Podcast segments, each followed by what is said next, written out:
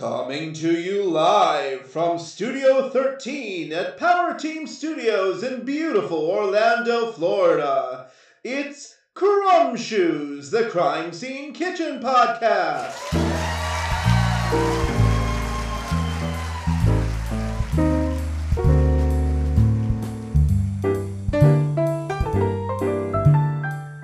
And welcome back, Crumbshoes. My name is Nick, he, him, My name's Christine. She, they. and it's happened. It's happened. It's the moment we've all been waiting for. We're here. We have the legendary T and Fadi. How are you? Oh, hello. Hi. Sorry if I hurt your ears. I got no, excited. hurt, we love it. hurt the ears. We love we love a good fanfare. Yeah. We're Yeah, drama yeah. Queens. yeah, honestly, I tried. I tried to go not as hard today because I noticed in our last episode with Amber and Yaz, I like blew out the Zoom. Oh, yeah. I do that a lot. our fanfare just gets really loud and then nothing. So, so Hmm. I, I d- don't think I was holding back. It wasn't personal. I promise you. I mean, Nick, we know we weren't your ride or die. So like we know we were never gonna get the loudest scream. Yeah. I, I'm you. glad we're clearing the air now, just Yeah, from Yeah. let's get it all out. so that like it's all on the table. We all know where we stand, and you totally. stand united in your choice as well. We would have also hedged our bets with them too. So Seriously. Yes. it was a Yeah, wise we- choice. We we were ride or die Steph and Cherry too. That's amazing. yeah, yeah. Yeah. No, yeah. You were putting you were putting bets down backstage probably, and you did you throw the competition? Is that what I'm hearing? Do you have a do you have a controversial Yes. announcement to make? Yes. Yeah, we we actually made an entire ginger cake in the last episode and we threw it out Yeah. just in honor of Steph and Cherry. That's Beautiful. beautiful. Yeah. Yeah. Uh, yeah. Yeah. No, I um uh I'm I'm uh I, I'm not sure if I'm looking forward to our hopefully inevitable interview with them or I'm just terrified that I'm just gonna fangirl all over myself and just scare them off. Uh-huh. Or Uh, e- Or even worse, what if you ask them to interview and they're like, I don't know her, and they just like ghost you? That would be so sad. They just oh, they just Mariah Valerie, Carey you. Don't reject me. New Uh, phone, who dis? New new Instagram account, who dis? yeah yeah no no i mean i was with them till the end so we'll see but but but let's celebrate today that we have christine who supported you and and fadi and t who are uh uh you guys are amazing and i'm so i'm so excited to talk to you you're you're you're funny you're you're smart you're talented and you're just like two of the kindest people i've, I've ever seen Yeah. and um, I'm just so excited that we get to get to do this. Um, so let's start. You know what? I, I think I'll start with something similar to last time, just because I, I think it's a good question to start out with. Um, what I asked Amber and Yaz is, what was it like this last year, waiting and waiting and waiting, and then once once it's out, once you knew the show was out, having this huge secret for three months. I mean, you had the secret for the whole year, but having a big secret for three months because Mm. now everyone wants to know and you can't say anything. How, how have your lives been like the last year in that regard? um, torturous. like I am generally not one who likes to keep secrets just in general. Like Oh. I can hold a secret for a very long time if one asks me, but I just want to talk and I want to gab and I want to gossip and I want to spill all the tea and I want to get your opinions and I want to share mine. And I, I had this like incredible experience with like one of my like closest friends that like I couldn't talk about except to them. And frankly, we talked about it enough. Like I need to Yeah, I mean, there's some like, I mean, there's something about like being able to talk with Fadi about it is fine. You know, it's like great because like he was with me. But like, there's something about like one of the most valuable moments for me was when Reddit started a thread that was just called "That Pineapple Jar," though, and I was like, Ah! see, see, and I just like like there's something to be said where someone who wasn't there Mm, is like yeah. is like no, but that pineapple jar. And I'm and then I'm like, and I'm like, it's not just us. It's not just like our broken little brains, you know. And I mean, like, I was I was joking with Amber the other day because I was like, I mean, we had a much less harder secret because we didn't win. So like, Yeah. you know, it wasn't like Fadi or I was gonna be like, oh, I wonder if I should invest in this fifty thousand dollar item. And everyone was like, oh, but how are you gonna afford it? And you're like, I don't know. I'll pay off the in, I'll do it in layaway. And then all of a sudden, like, I won. You know, like it's like you know, we we haven't been secretly looking at fifty thousand dollar things to buy. You know, like so. I love the idea So that you, you would you would spend it on one thing. Yeah. Just one thing. That's it. one one Fabergé egg. Mm, yes. I'm Yeah. actually getting a golden jar of pineapples. yes. Wait, I'm sorry to interrupt. Is are we getting pineapple jar tattoos? Is this happening, or was that just an idea at some point? Okay, I kind of want to get No. one. Okay, I mean, I Oh my God. support you thank you. in our honor, especially since you did not pick us first. I know, Um, I know. I'm such a traitor. Yeah. If you wanted, if you wanted to prove your allegiance, Okay. One- Yes. one could perhaps receive a pineapple jar tattoo with a suggestive cake topper on top of the jar. Um, Just a thought. Just a thought. yes. Just spitballing here. oh. I know it's You not like that's possible. not that's not the cake topper she demands every year for her birthday. Mm, good. Yes. Yeah, and for, and for you know, you know, Valentine's Day, uh, Labor Day, Guy Fawkes Day. It's any any yeah major minor holiday. Arbor Day. That's Yeah. a big Arbor Day. Yeah. Yeah. Celebrate that. That's a big one. Yeah. Yeah. big one. Yeah, very rigid, strong If you- trunk there. If you do get a pineapple tattoo, you should make it scratch and sniff. I don't know how, Is but that that possible? Can they do that? I- I think in, like, five years. yourself every day. Oh, okay, okay, you get like a lip gloss. okay. I can do that. I probably have pineapple lip gloss. Do you do you remember those like Claire's or like Limited Too lip glosses that were all like the most fruity artificial Yes. Flavors ever. I love that stuff. Yes, I, I- have yeah, I feel like LOL uh, lip lip balms right now that I got in an eight pack at Five Below. Love. So yes, I remember it well. Yeah. amazing. so so yeah i want to go back to cooking and you guys and your journey with that so um let's start with fadi have you been cooking your entire life I started like I cooked my very first meal independently at like nine. Um, I've been so I've been cooking for that long. I was taught by my, my maternal grandmother. She's the only grandparent that I actually knew in life. Uh, all my other grandparents had passed away. Um, so we were very, very close, and she taught me everything from like the importance of washing your hands to um, you know, to basic like knife skills and like how to not be afraid of fire and how to just be like very cautious and aware and like how to listen to food as well as smell food and like look at food. So like all your senses are activated. Um, and so the first dish I ever learned how to make was uh, like a stir fry zucchini and um, tomatoes with like white rice. And it's something I so Yeah. That does Yeah. That's really cool. That makes sense because you know, like I, both of you, like you cook with your hearts and like your whole Yeah. being. I love that. That's really cool. and did you do a lot of desserts early on too or did that come later Not, not really. So I basically learned to, to cook and bake from both my mother and my grandmother. So like she, my grandmother not only taught me how to like cook, but she also would bake fresh bread almost every day for as long as I could remember. wow. So I would be sitting at her feet watching her like knead dough and like whenever she'd rub the dough out between her fingers, I'd pick up all the little bits and then make my own little loaf that she would then bake on the uh, it was like a essentially a piece of metal that's heated, like it's a, it's called saj in Arabic. And um, my mom is like a very talented cook. So, like, I learned all these things from her too. But baking, baking didn't really start happening for me until like 2014, 2015, when I started to really take it more seriously.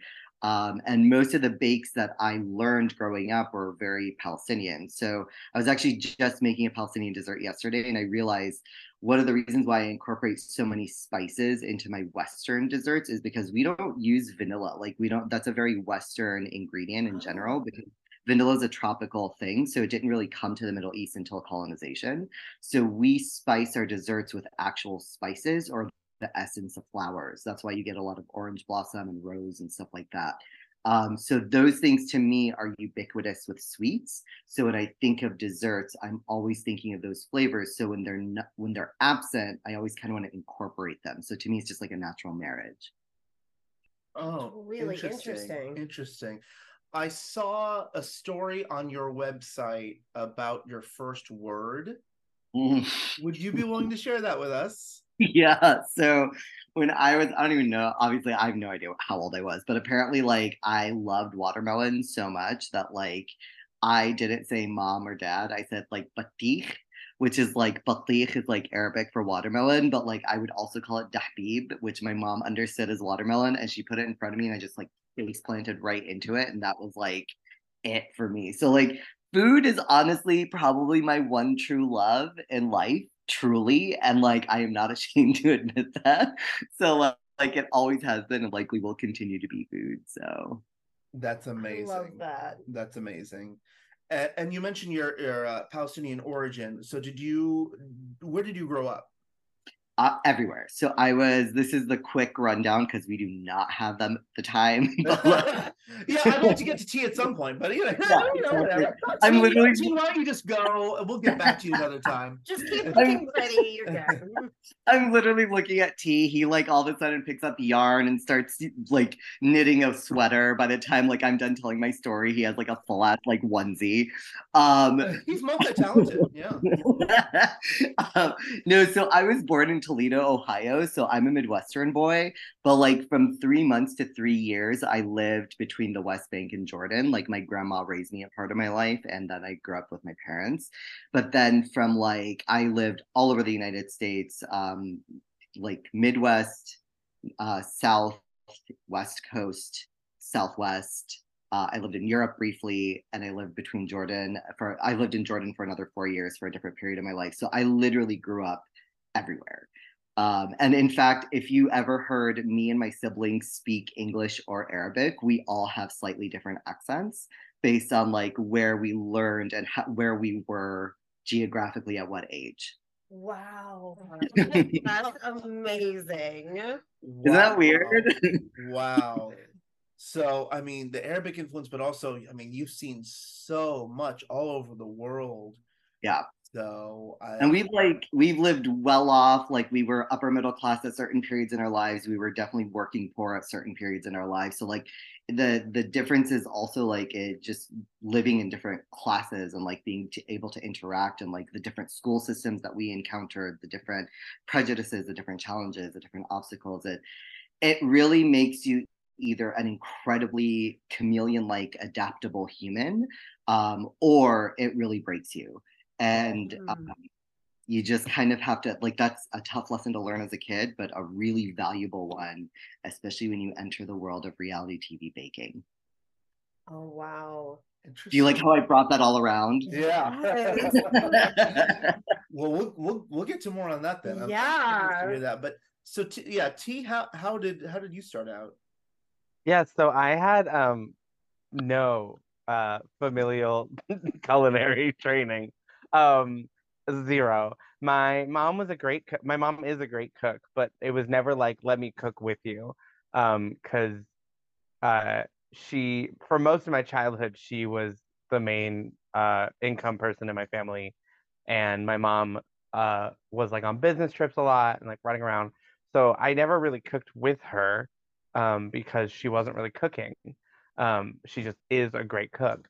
Um, and then she would try baking with me and put salt instead of sugar in our brownies. Ah. Um, and so that was not, I would say, any sort of formative uh, food experience. So, you know, I've I've eaten cool foods. I just never really made any. And then um, I was I was living with so I've lived with my roommate Ari for like since 2014 now.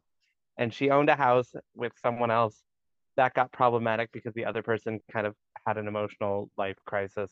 And so then we were without a home for a couple months and then she bought a new house which I live in. And um, during that few months when I was not in a house with Ari, I was staying with my best friend Ellen, who is the, my boss at the circus school, and she watches Great British Bake Off all the time. So we would sit on the couch and watch Great British Bake Off, and she just started muttering. She would be like, "Oh, that's not enough flour," or like, "Oh my god, that's never gonna rise." And she would just kind of like make these like little comments, and I was like, "What is happening?" So then she um, went on vacation while I was still living there, and I was like, "I'm gonna surprise them, and I'm gonna make a cake." So I was like, I'm gonna bake a cake and I'm gonna make a mirror glaze on the cake. This was literally my first cake that I've ever done in my, oh my in the history of time. I was like, I'm gonna make a cake with mirror glaze. okay, so first of all, I made a brick. I made a concrete brick of a cake. Nice. And then I watched all these YouTube tutorials about mirror glaze, and no one ever tells you to cool the mirror glaze. So I froze the I froze the cake and then I poured boiling mirror glaze onto a frozen cake. So there's just soggy buttercream gelatin white chocolate goop just all over the kitchen counter. And I'm like, so when was this gonna look cute? Because like it, it it doesn't. Um so basically like I like absolutely failed. And um my personality trait is that if I fail at something, I need to know everything about it and then find out how to not fail at it. So then I just started diving into baking. I was like, how does it work? What is it? And I remember my mom got me these two books really, really early in my childhood because my dad was a physicist. So, like, I've always had a science brain. And she got me this book series called What Einstein Told His Cook. And it's this food column that this guy who was a scientist and a foodie, he did this food column in the newspaper for years, and then he compiled it on all into these two books. And it's all about just the science of food. And so I started studying, rereading that because I still had them. I was like, I thought they were cool when I was younger, but like I didn't understand, you know, what I was reading. I just was like, well, that's cool. Um, and so I deep dove and I like really got into French baking. Like I fell in love with macarons so that was like my first project. I basically studied macarons for two months without ever touching a baking tool. I just was like, I will study macarons. And um, because I'm also extremely anxious about um, starting projects. Um, so I basically just studied macarons for like two months. And then I did perfect macarons the first time I did them. Um, and then I did horrible macarons because then I started second guessing everything and getting anxious about mm. that. And then I got the hang of it. And then I just really deep dove into like a lot of French baking. Um, and that was the first year of my baking was the year before Great Chocolate Showdown. I just was like baking stuff. I basically made at least one batch of macarons a week. There were weeks where I made them every day and I just brought them to school and I was like, eat these, you know, you know. And, um, and so like before Great Chocolate Showdown, I would say my repertoire consisted of about five things. Um, and I ran out of things that I had baked before within the first two episodes. Um, so I yeah, I was very unprepared for that show. But yeah, I've been baking for about a year, and that was my culinary adventure. Wow. That's amazing.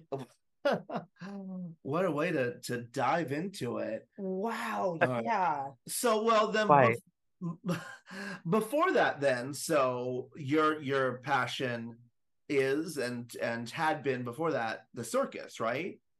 Yeah. So um I was a theater kid. I was a theater kid my whole life. And every time I went to see a circus, I was just in love. Like it was really just to me like the ultimate theatrical performance. And I was always like trying to mimic it.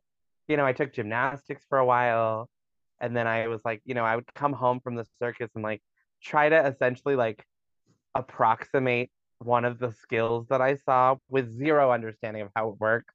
Like I don't know if you've I don't ever ever know if you've seen a foot juggler where they lie on their back and their feet are up in the air and they manipulate objects with their just their feet. And if you've ever seen that, one of the classic ones is parasols, and they juggle the parasols and they spin them. So I would come home and just gather all of our umbrellas in our home and just like try to do that. And I need you to know that umbrellas and the circus parasols are Yeah. very different materials and, I and balance points and Yeah. like all this stuff. And I was just like, I can just figure this out. Like I can just do it. I did not do it. Um so then I kind of like never really thought I I didn't really do much with it. I was just like, that was cool, but like that's not a career option. So I was like, I'm I'm a theater kid. I'm gonna do theater my whole life. And then right after high school, and this was like when MySpace was a thing. Um i was i was working at a video store and they had the cirque du soleil dvds and i was watching them i was like i remember these like these were cool. And then i was on myspace and i found a circus cirque du soleil acrobat and so i messaged them i was like you're so cool. Like i just i was like you know i was like 17 and fearless so i was like this is you're awesome. And they were like thank you. And i was like how did you learn circus? And they're like well, I was a diver and then I retired from competitive diving and I started training circus. I was like, what do you mean training circus? So I found out I found out there's places you can learn it. I just assumed you had to be like in a family of circus mm-hmm. artists to do it. And so during college I started training at this circus school near my college and I worked at a circus summer camp every summer. And then uh, right after college, I got accepted to the New England Center for Circus Arts two year professional training program. And I went to that, and then I started working there. And then I became quite well known as a coach. So I would get flown all over the world coaching circus artists and circus coaches on how to coach better. Um, and that was my entire life until 2019 and then i added some other stuff to my life Wow. How, how soon in did you start teaching? um i was assistant teaching probably like two years in Wow. and then i and then i got while i was in circus school i got hired by the circus school that i went to to coach the apparatus i studied so i was stu- i was majoring in aerial hoop which is at the time there was very few people um diving in as far as I was into like innovating new techniques and new ideas on aerial hoop. Um it's not like I was like the rarest person in the world, but in this country at least, um it wasn't that there was a there was a lack of what I was creating being done already, so I was I kind of jumped I accidentally specialized in something and became like the specialist of it without really searching to do that. Um, so they hired me to coach my own major. So I switched majors Wow. so, that, so that I wasn't coaching myself. Um, And yeah, so then like, and the school that I went to for professional training, they're pretty well known in this country. Like at the time, they were the only, they were one of two schools in the entire country that has a full time professional program. So a lot of people would fly in from elsewhere to come do like a week of training with our coaches and stuff. And so people started flying in and I was coaching them on hoop. And so I started kind of getting my name tossed out into the world. Um, and at one point, like low key flex, I was voted the best aerial hoop coach in the country. Wow. just saying. Um, so yeah, so and then like and and that got me some really great opportunities. Like I've got, I've gotten to travel so many places o- across the world, not on my own dime, um, Nice. to to teach things, but like you know, getting to teach things mean I was eating their food and I was experiencing languages that I hadn't encountered before, and um, I I really love.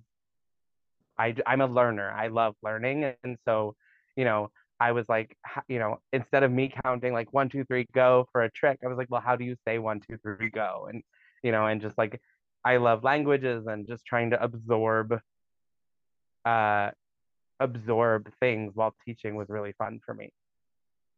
Wow. That's so cool. That's so cool. And so you're you're traveling and teaching. Were you performing as well, or, or were you mostly just teaching?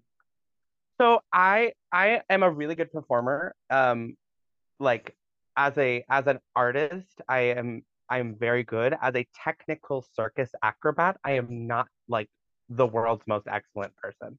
Like I'm I'm really good. There are many people who are also really good, and there are many people who are way better at the technical skill of acrobatics, right?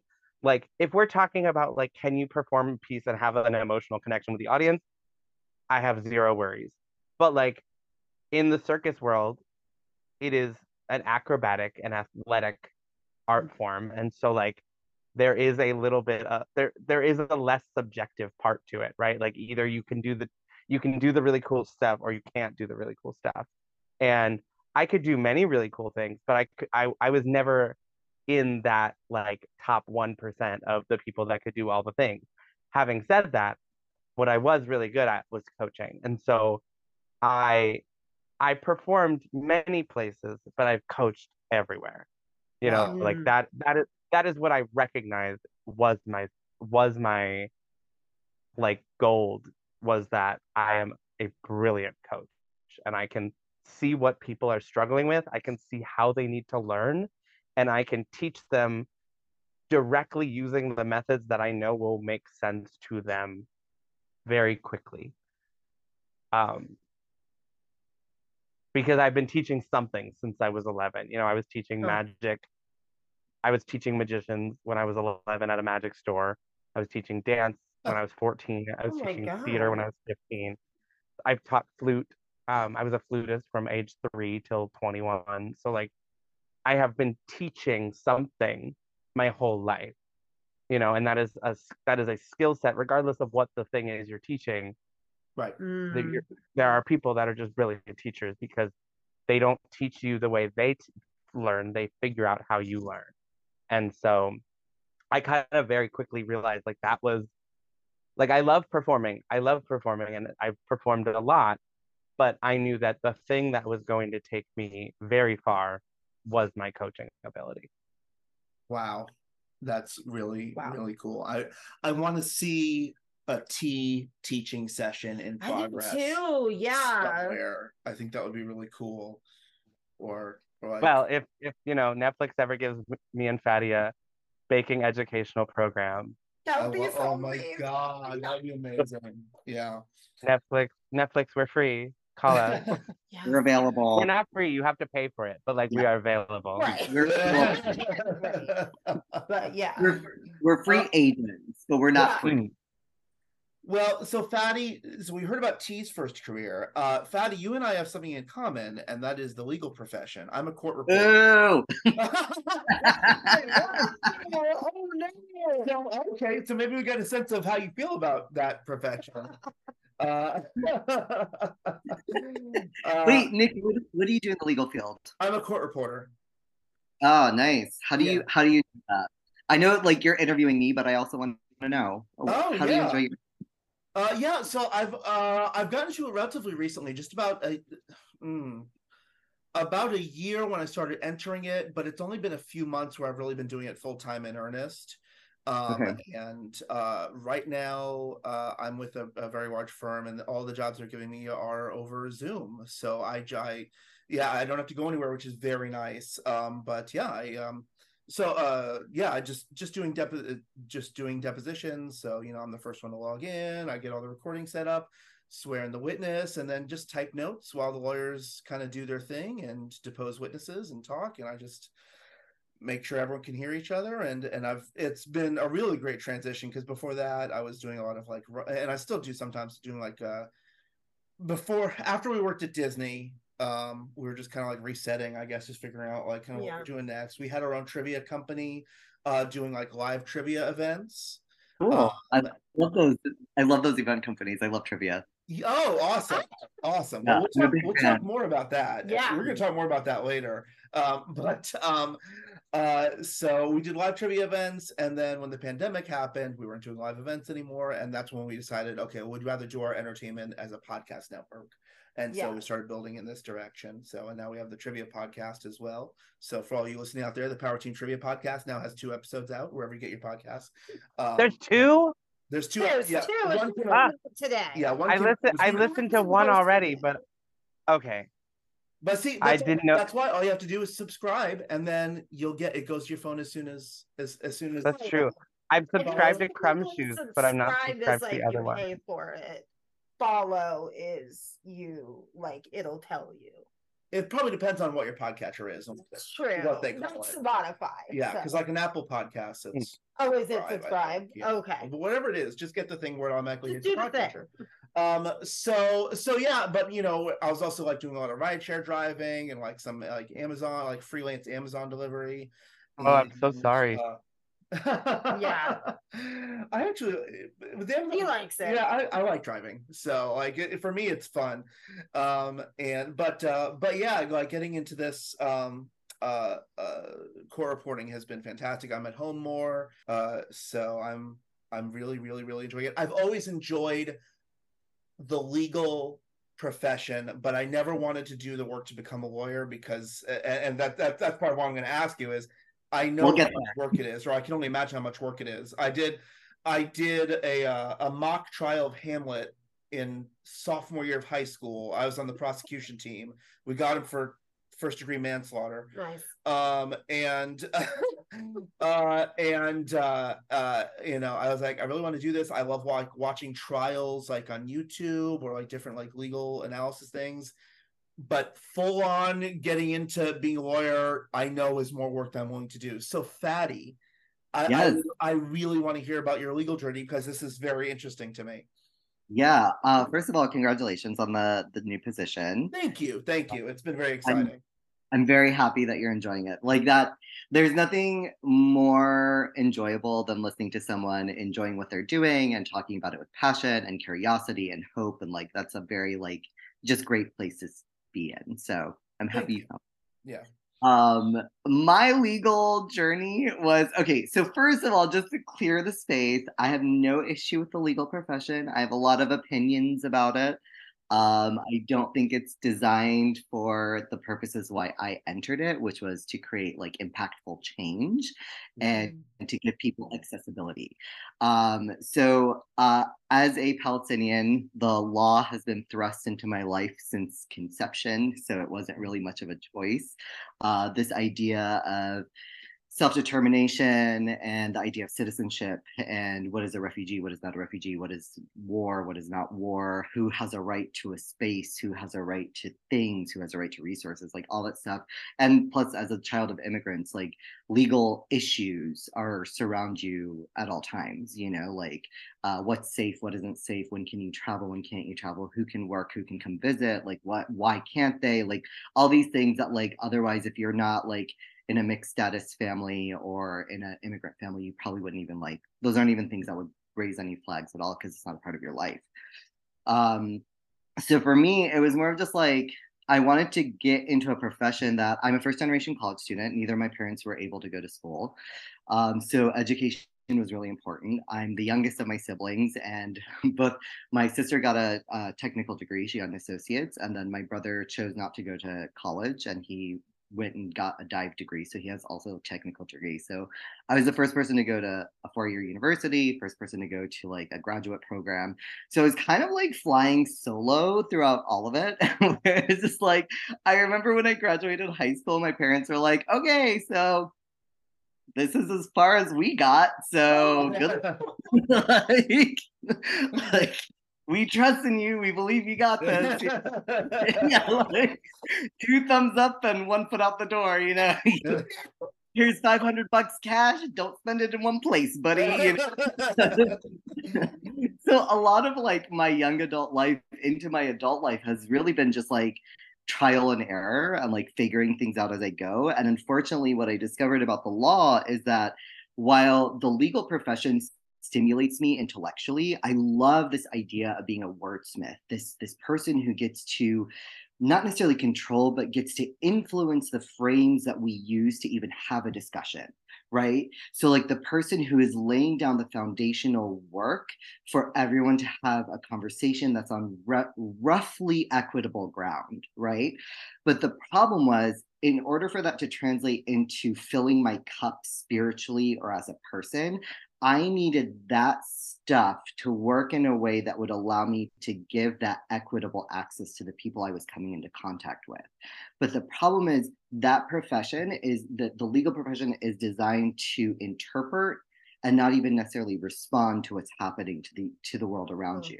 So by the time that you're responding to something in the legal world, you're about like 10 to 20 years behind what's actually happening in real life. You know? So for me, it's just like I I hear these stories of people who are and i worked in domestic violence and human trafficking. So i'm hearing stories about like people's daily human degradation like these stories of both uh, complete trials and tribulations but also stories of triumph.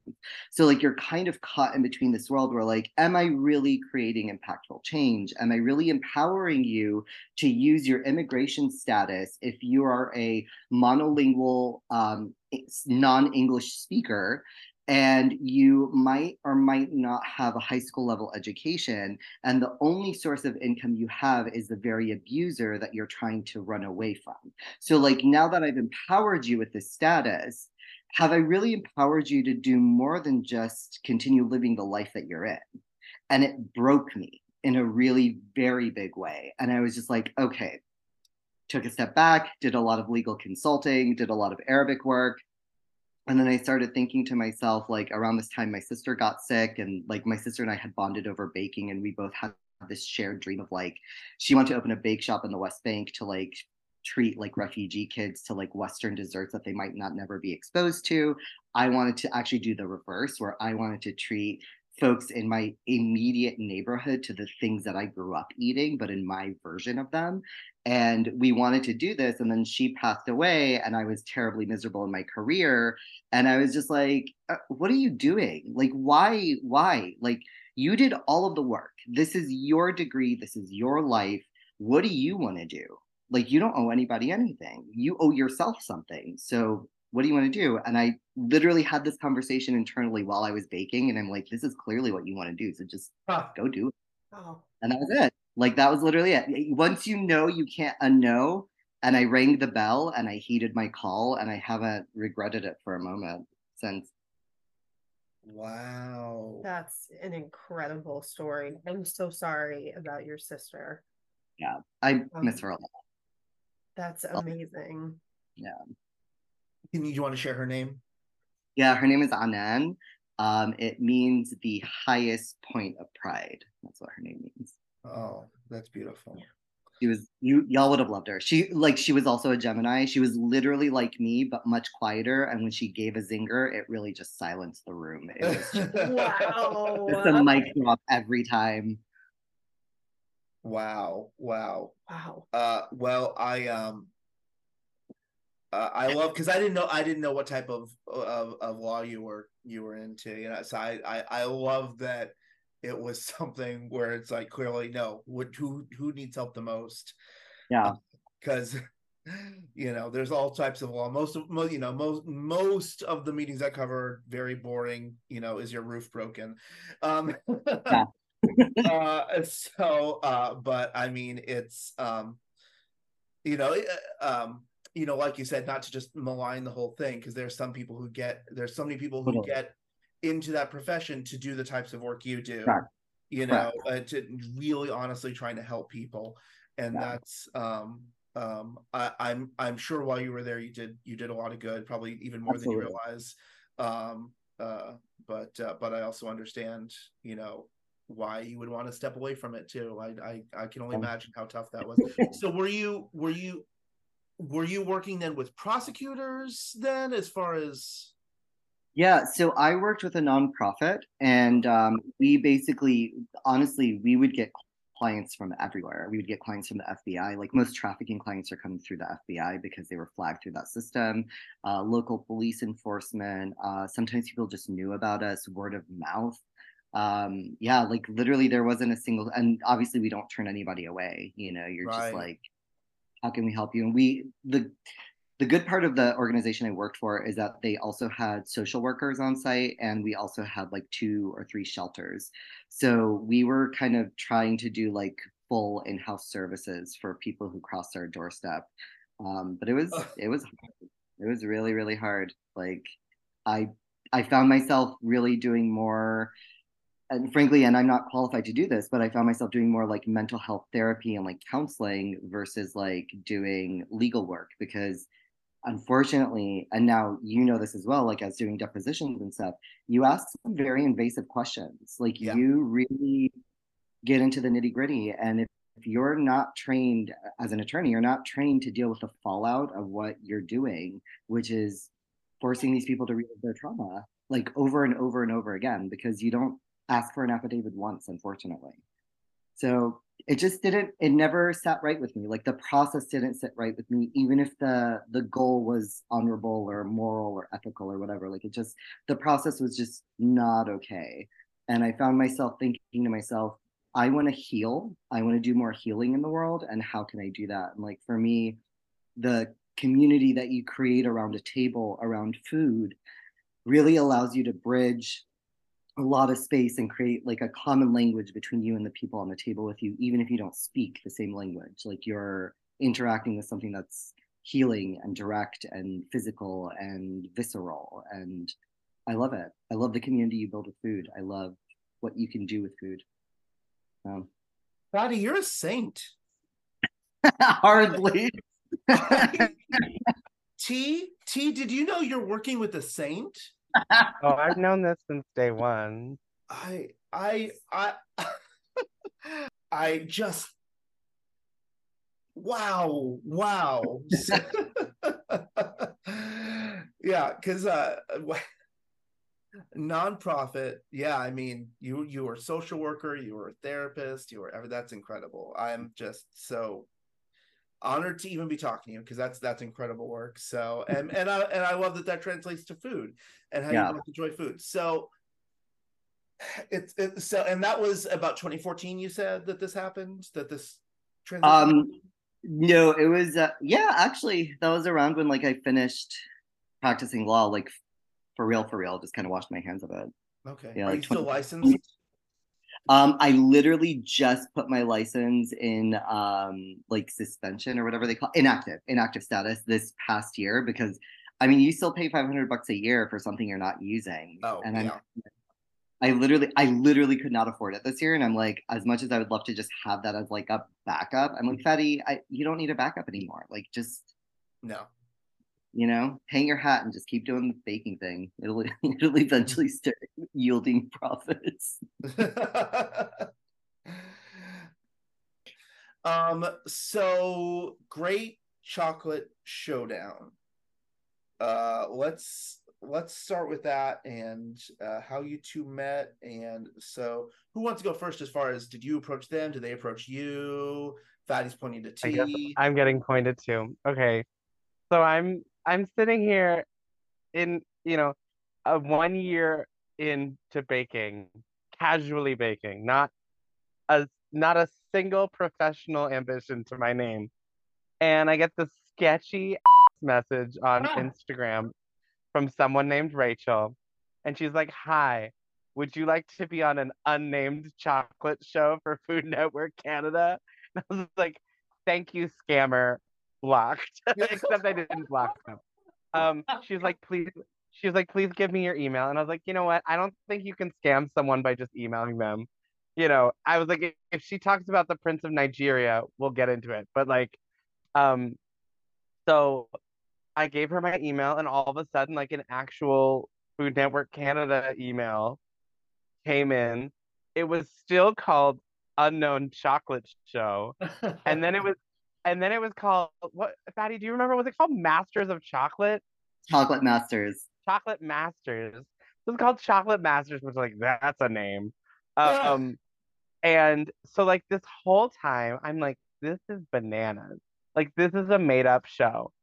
Um, but like I, you know, I went through the I went through the hoops. there was some hoops we had to go through, and I went through them. And the whole time I was like, I shouldn't do this. Like I shouldn't be on here. Um, and then I was like, I kind of came to terms with it. Like I've said this before, you know, like I was pretty sure I was just going because I was the circus guy and I was gonna be like the funny kooky thing for like one or two episodes and then get eliminated. And I was like, I I understand my role in this. Like understood. Um also I knew I was going into it not actually knowing how to bake that many things. I was like, I can make macarons, I can make choux. Uh yeah. Yeah. And so like, yeah. And then I showed up to this hotel, this kooky hotel in Toronto, and and I went to this weird waiting room in a film studio, and there was this gorgeous, glowing man Ah! who just who just captured that? my heart. His name was his name was Bob. He was actually sitting right next to Fadi. Um, no, um, it was it was Fadi, and I was like, I you know, we went around the room and said our names, and I was just like, hey, Queen, like, I see you. Um, yeah, and that's, how that started. That's amazing. So uh, why? So uh, having only one year experience, like, why do you think they approached you on Instagram? Was it because I of the think they approached- thing? I think they approached anyone. Um, Oh, okay. now that now that I know how casting for TV works, I think they searched hashtag bakers of Instagram and just scrolled and emailed because most of these shows they start with pools of people, pools of people um who want to do it. And then there is the balance, right? They they can't have a show where there's 10 quirky gay circus kids. Hmm. You know, they Although I they would watch that. Yeah, show. we want to watch that show. understood. But like, you know, they're looking for that balance. And so hmm. out of that huge pool of people, they picked the 10 of us. But like I am sure that I was at the beginning, I was just someone who used the hashtag baking or you know, or like hashtag tasty dessert. Who know you know, who knows? And they're just scrolling and messaging. Like you know, it was hashtag eat these cakes. You know it was. yeah. yeah, I mean, like, I I would say that like at the beginning, I don't think I stuck out at all. I think I just was someone that responded, and then, you know, my personality and my enthusiasm, like that got me cast. But I think that initial email probably went to 500 people. I would assume. So, Fadi, did you get that same uh, mysterious Nigerian princess email? I did. I totally got the same like Instagram, also from Rachel. Um, may she live long. She is amazing. Like I love that woman. We love Uh, her. She's great. But like I literally had the same reaction where I'm just like, why would you like and I remember distinctly our conversation was, hey, are you interested? And I'm like, why are you interested in me? Like,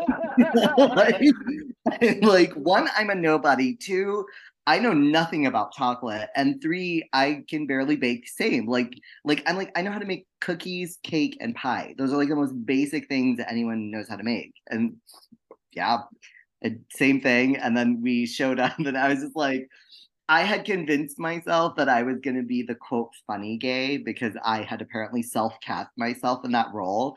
And literally within five minutes of meeting T, I was like, ah, crap, I am not the funny gay. like, I was like, He's Oh. funnier and gayer. yes. I was like, and he's bearded, and he's taller than me, and he's quirkier than me, and he's on top of it acrobatic. I'm just like, ah, crap. I'm the nerdy gay. okay, I can do that. That's fine. That's fine. I can live with that.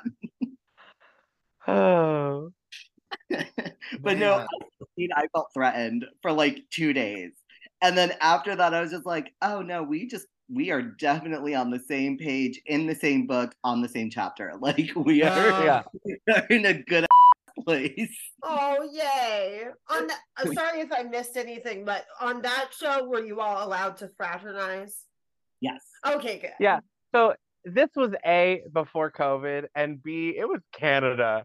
We went to the we went to the mall. Yep. We went to restaurants together.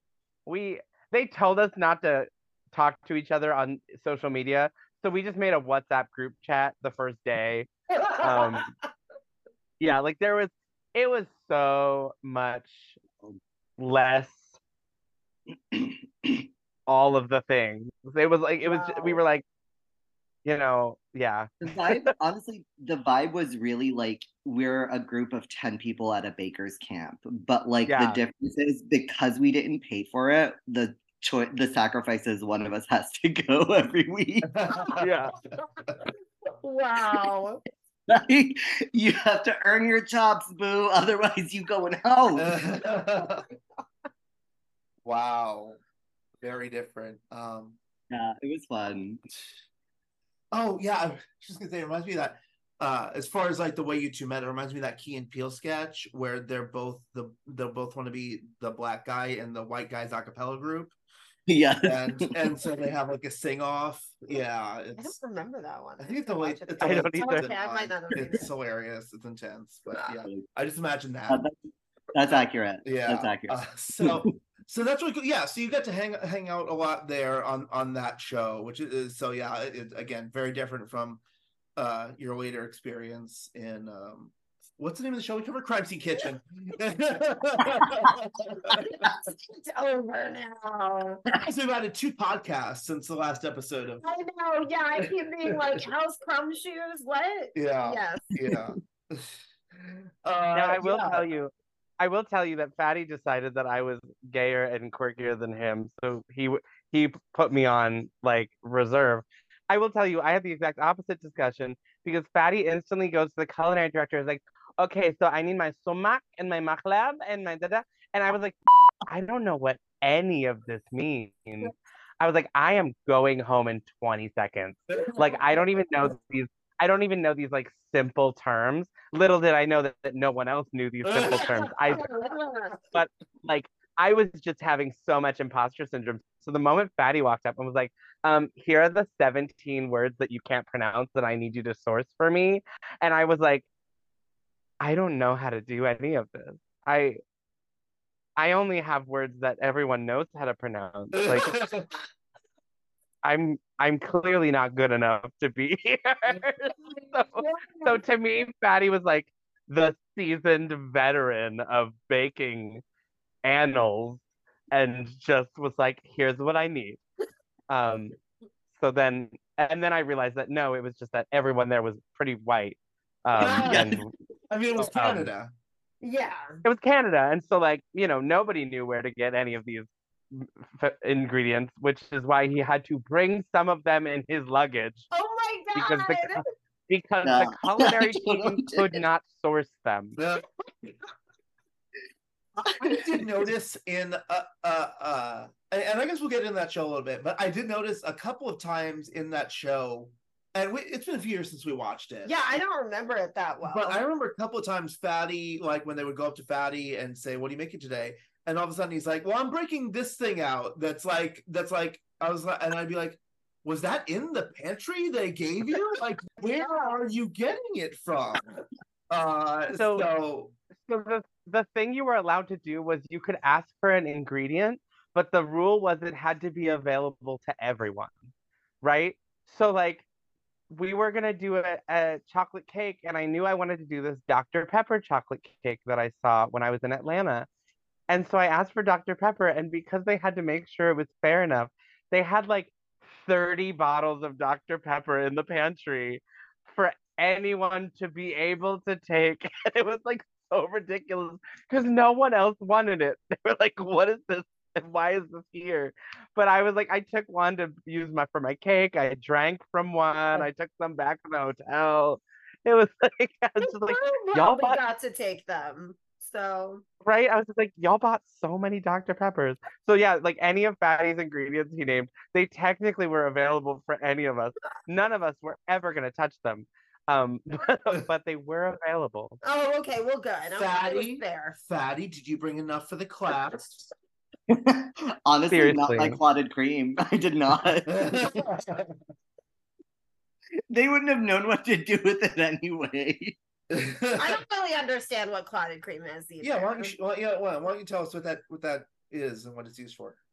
It's um T, you can correct me if I'm wrong, but like as far as I know, it's just like a high ratio fat. Oh, you just look at me. It's like a high ratio, high fat ratio cream, as far as I know. Um, and it typically like has so much fat in it that it's almost like solidified. So it's like uh, it's almost between like a cheese and a milk.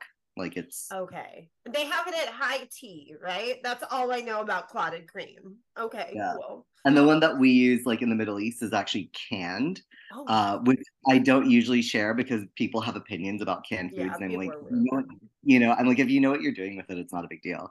Uh, so like I use that, and it's like really really delicious. But yeah, that's what we do. It's okay, good to know. Thank you.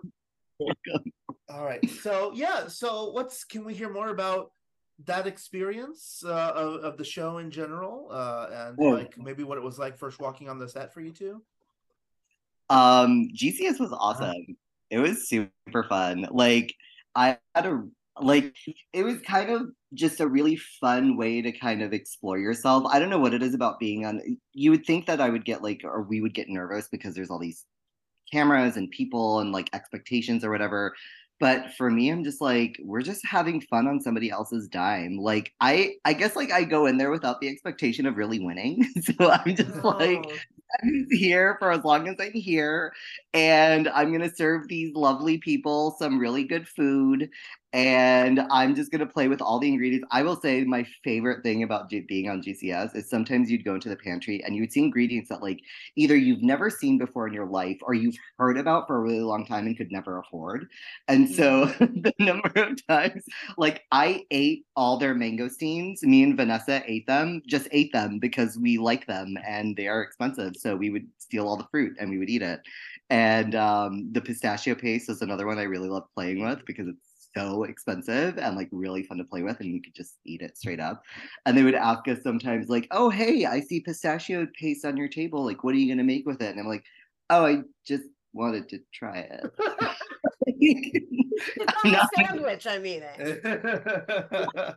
Are you hungry? I'll make you something. Oh my god. That sounds amazing. Yeah, I mean, like G GCS. I mean, I I kind of had the same exact mentality as Fadi. Like, I didn't go in it to win. I just was like excited to see what the heck I could do, and then I kind of like. I mean, I had. I think I had a very different emotional experience than Fadi because I had basically an emotional crisis every day, um, and like I cried in the shower daily because um I was never competing with other people. I was competing with myself right. Mm. and I was trying I was I was curious to see just how good I could get and then I was surprised that I did. Um like I I hadn't baked most of the things that I did on that show before I did them on that show and to have essentially studied technique long enough that the things I was trying for the first time worked out so well kind of just like really impressed me with myself. Like I was really proud of myself. And like you'll see that when the judges said anything negative about me, I was like, yeah, okay. I'm an I'm a theater major. Like I've been rejected my whole life. I don't I can take I can take anything. But then when they complimented me, I turned into a pile of mush because I was so confused. Like I was so there was such a cognitive dissonance for me from where I walked into that show versus when I left that show. It was like 3 weeks of extreme mental reprogramming of like of like am I actually good at this?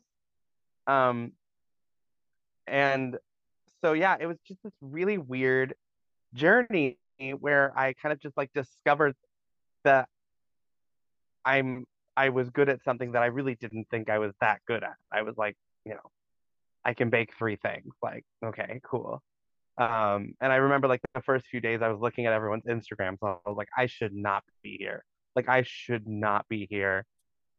My Instagram was like chocolate, like crappy chocolate drizzle on a shady muffin. You know, like it was just like it was like and you know, and then you have these people with these like tiered cakes with fondant impressions and all this stuff. And I was like, I couldn't do that if you paid me thousands and thousands of dollars, gave me four years of school, and gave me six weeks to do it, and you did it in like a one hour time lapse on your phone. Like, okay. Um, so yeah, it was it was just like it was a really, really interesting and very fast moment in my life where I my opinion of my own self changed very quickly. Hmm. And it was quicker than I was ready for. Huh. And so I was I was very emotional about it. So did you because at that point again you've been kind of diving into this for a year but you were still very much like a teacher by trade did you did you uh go in thinking that you were when did you make the transition to baking is going to be my new career for me did it happen after the show was it after well after that was it during the show before the show It happened the day after the finale when Fadi, me, and Vanessa went to lunch with Cynthia. Um, and she just was like, let's talk about your career. Um, and Cynthia just like grilled us and she was like, what do you want? What do you want to get out of this? And I, you know, we all like just kind of spitballed because at least I wasn't thinking on that terms until the lunch was planned the day before after we filmed the finale because we weren't allowed to talk to them socially at all while we Mhm. filmed. So it was like the moment we were done filming the finale, it was like lunch tomorrow. And um and so like I was like, "Oh, like do I do a YouTube channel?" And she was like, "Don't." like she was like, "Do not do a YouTube channel." And just like, you know, she's so experienced that she just has so much wisdom to give us and she has so much heart. That woman, I don't know if you know what she does outside of Great Chocolate Showdown, but that woman has one of the biggest hearts that you'll ever find in the history of time. Um, and so she just like kind of mama bared us and was like, here's your marching orders. Now go home and get like do it. Um, and she would check in on us. Like, I mean, she still is available. We can message her. You know, I remember I was I was supposed to do this two tier cake and I had never tiered a cake before. And I call her and I'm like, girl, I am struggling. It's like 11 o'clock at night. I'm crying and I have to have this cake by tomorrow. She pulls over from driving her children to school. And on the side of the road, she films herself using her like phone and a pocketbook and, and some pens as if like that was a cake. And she's like, okay, so this is what you're gonna do. And she like, she just like made me this little side of the road video while her while her kids were late for school so that I could so that I could finish stacking this cake. Like that is the that is not even the biggest scope of how generous that woman is. Um yeah. wow That is so cool. I have to watch the show We gotta go back. again. We Yeah. go back. We may even have to cover it for this show. I don't know. We'll see. Yeah. Uh, um, Fadi, I guess same questions. At one point, it, is is that the experience that transitioned it from hobby to career, or or when did it come for you? For sure. It was the same. Like I had known that like I kind of knew that I wanted to do food and like I knew that I didn't want to do savory food in a big way because I tried it and it just stressed me out in a way I didn't love. And after doing the show and like just hearing people outside of your circle and like people who are literally their job is to critique um, they get nothing out of telling you anything but the truth. And they may be kind about it and empathetic but they're still going to tell you the truth.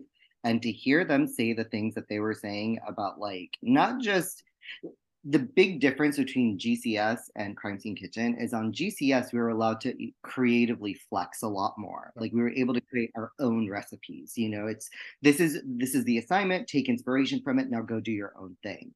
Um, and so we both got to play with a lot of things, like with form and structure and taste and texture and flavors and layering. And to have all these, like I would describe a dish. Like I remember describing my brownie to to Cynthia when she walked by my table. And she's like, Oh, Fadi, what are you doing? What a collection of ingredients you have. And I'm just like, Oh, yeah, I'm making a miso tahini brownie. And she's just like, she literally stopped and she's like, Miso? Like miso soup. And I'm like, Yeah, you know, like dashi miso, like miso. She just like gave me side eye and she's like, Hmm, okay. And I'm like, Okay. so I was just like, well, I'm gonna roll with it, girl, and I'm gonna convince you that it's the thing that you've been missing your whole life.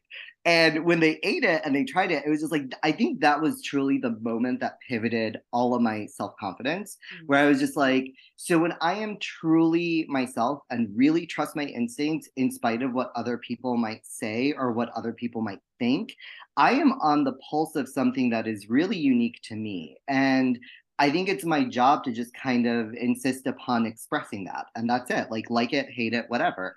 And from that point on, it really became immaterial whether or not I won the show because the way I was receiving feedback fed my soul in a way that I needed and that really was like it was a turning point. There was no going back to ever even entertaining like an office job even. Like i wanted to be in a kitchen. I wanted to be on my feet. I wanted to be working with savory and sweet ingredients. I wanted to work with my friends. I wanted to like collaborate with T. I like it was my mission to like make that happen and i did make it happen at a cost.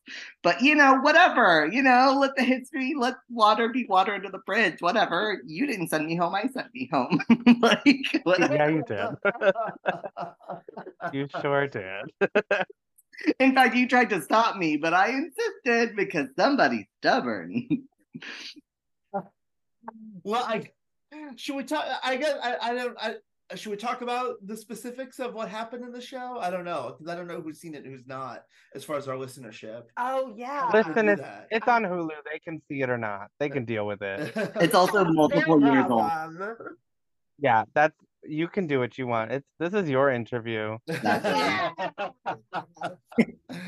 well, uh, let's because I, I I think you guys have talked about this a lot. I think you talked probably talked about it in Bake Files too. So do you want to talk about that that moment and maybe like in the in the um uh, okay and we can talk we can talk next time too about like how maybe it informed like going forward like as far as like crime scene kitchen like if if that changed anything but i don't know. Go on. If you want to. What happened was. Okay. No truly what ha- happened was. I basically okay i had been in a sense the front runner. Like i was doing very well on the show. Kind of like a stephen cherry cherry if you will right and i was like doing my own thing i was really running in my own lane and then all of a sudden I encountered something that I was just like, I'm going to do something that I've never done because I've been doing that the whole show but I haven't really been doing French patisserie, for instance, and decided to do a puff pastry, a rough puff, which even on the best of days, you need at least two hours. And we had an hour and a half, I think, for that challenge.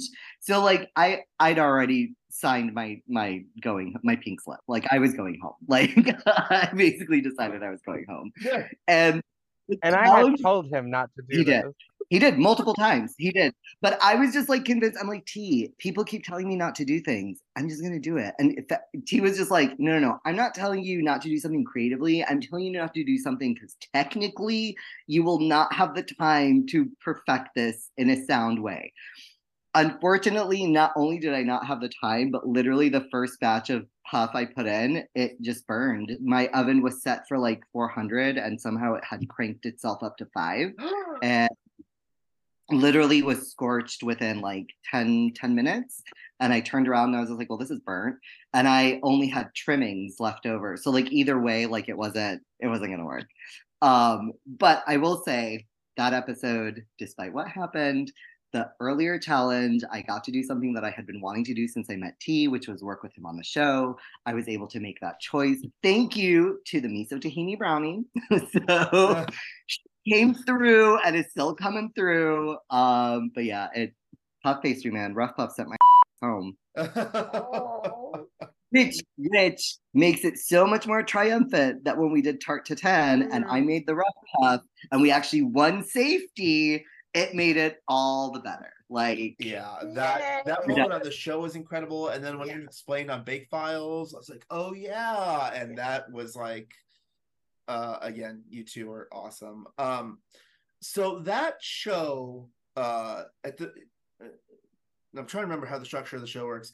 At the beginning, uh, of one of the challenges. There's like a chocolate lesson, right? Like they teach you a technique. Oh, yeah. Is, that like is that lesson as real as it appears? Like, are they actually teaching a, a mechanic?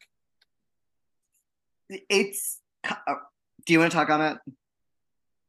I will. What we are able to tell you is that we are instructed slightly more in depth just before the televised instruction. Okay. Oh, okay. Correct. Just just because the televised instruction is designed for the TV audience. It's for us It to is not- understand. Yeah, it is for you to understand.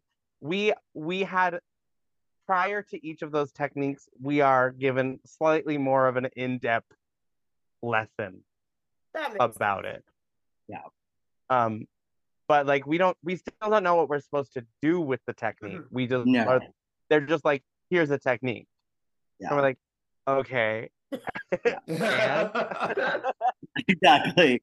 Yeah, well, that, that, And that we- kind of leads into my next question: is like, how informative were they? Like, did you were these techniques that you all were familiar with? Did you did you were they new? They're both shaking no. Literally, from as simple as tempering chocolate. Like none of us knew how to temper oh chocolate. Oh my like, god. So I would like to talk about my tempering chocolate experience. yes. I actually don't know how Fadi's preparation for the show went. I don't think I've ever talked to you about it. But so in my interview, they go, Do you know how to temper chocolate? I didn't even know what that term meant. Ah. So then I was like, okay. So I was like, well, what does tempering mean? Oh, well, you, okay, you temper eggs. Like when you're making a pastry cream, you slowly pour the hot cream Mm. onto the eggs and whisk them. And that's called tempering the eggs because you're, you're slowly heating them up without cooking them. So I went, oh, I've poured hot cream onto chocolate before. That's called a ganache. So clearly I've tempered chocolate before. So I so I said, yeah, I've done it loads of times because I thought that I was like, clearly the term tempering is just what I do when I make a ganache. Cool. I've I've done that so many times to make macaron, you know, filling. I yeah, tempering is like super easy. So then I get cast on the show and they're like, okay, your first, you know, your first thing, like you have to show us this thing. And during the casting process, we had a video chat, like video challenge essentially. And I Googled tempering chocolate. I was like, oh, Oh no. oh, oh. And so this is August in Boston, and my house doesn't have air conditioning. Oh no. So- So I'm sitting. So here's just a thing for people that don't understand how tempering works. No matter how well you follow the instructions, if the ambient temperature of your room is over 70 degrees or higher, you cannot t- temper chocolate. It will not happen because the room needs to coo- help cool the chocolate. And so I'm sitting here following the instructions online. None of it works. I'm like, oh my God, I told them I could temper chocolate. I got ca- I got cast on this show under this false assumption that I know what I'm doing. And I was like, I'm I was like, this is miserable. So then I'll very silly, I found a pastry chef on Grindr and I was like, Will you come teach me how to temper? And he was like, Ooh, yeah. And he like clearly thought like more was gonna happen. And so he came over to teach me how to temper. My roommates were sitting there on the couch, like next to us. And he like didn't know what he was doing because he learned chocolate for a minute in pastry school. Um, and then he's like, okay, so um, yeah. And I was like, okay, thank you, bye. And he's like, so like, do you want to temper some more chocolate? And I was like, no, bye, thank you so much. And so like, so like, I just like I spent like two weeks not knowing how to temper chocolate because I didn't realize the room was just too hot. So then I get to the Great Chocolate Showdown and I'm like, oh, I've actually been doing this correctly for about a week. I just haven't been in the right environment. And then we have this like one practice day where we were put in this shady warehouse because the set wasn't done being built. Oh my god. So we were in this we were in this shady warehouse that was like 85 degrees and we're all trying to do our practice uh, challenge where you have to temper chocolate and not a single one of us are successful and they're like okay tomorrow we start filming and we're all like i'm sorry what like, like did you see that none of us just did this properly? And they were like, good luck. So it was like, it was shenanigans. Shenanigans. Wow. Yeah. my favorite part of that tempering experience was that like none of us could do it right so like every one of us was used an ex- as an example of like oh this is how you know your chocolate is not in temper there's Yeah. streaking there's blotchiness this is not shiny this is not setting and we're all just like so we all suck great Yeah, it's not Goofus And then they were like- it's just Goofus and Goofus and Goofus and Goofus. Yeah. All And they were way like, so we're filming the first episode tomorrow. And we were all like, why? There's nothing. There's nothing to film. No one's gonna win this show. we're, all, we're, we're all gonna get eliminated in the first challenge. wow, that's that's amazing.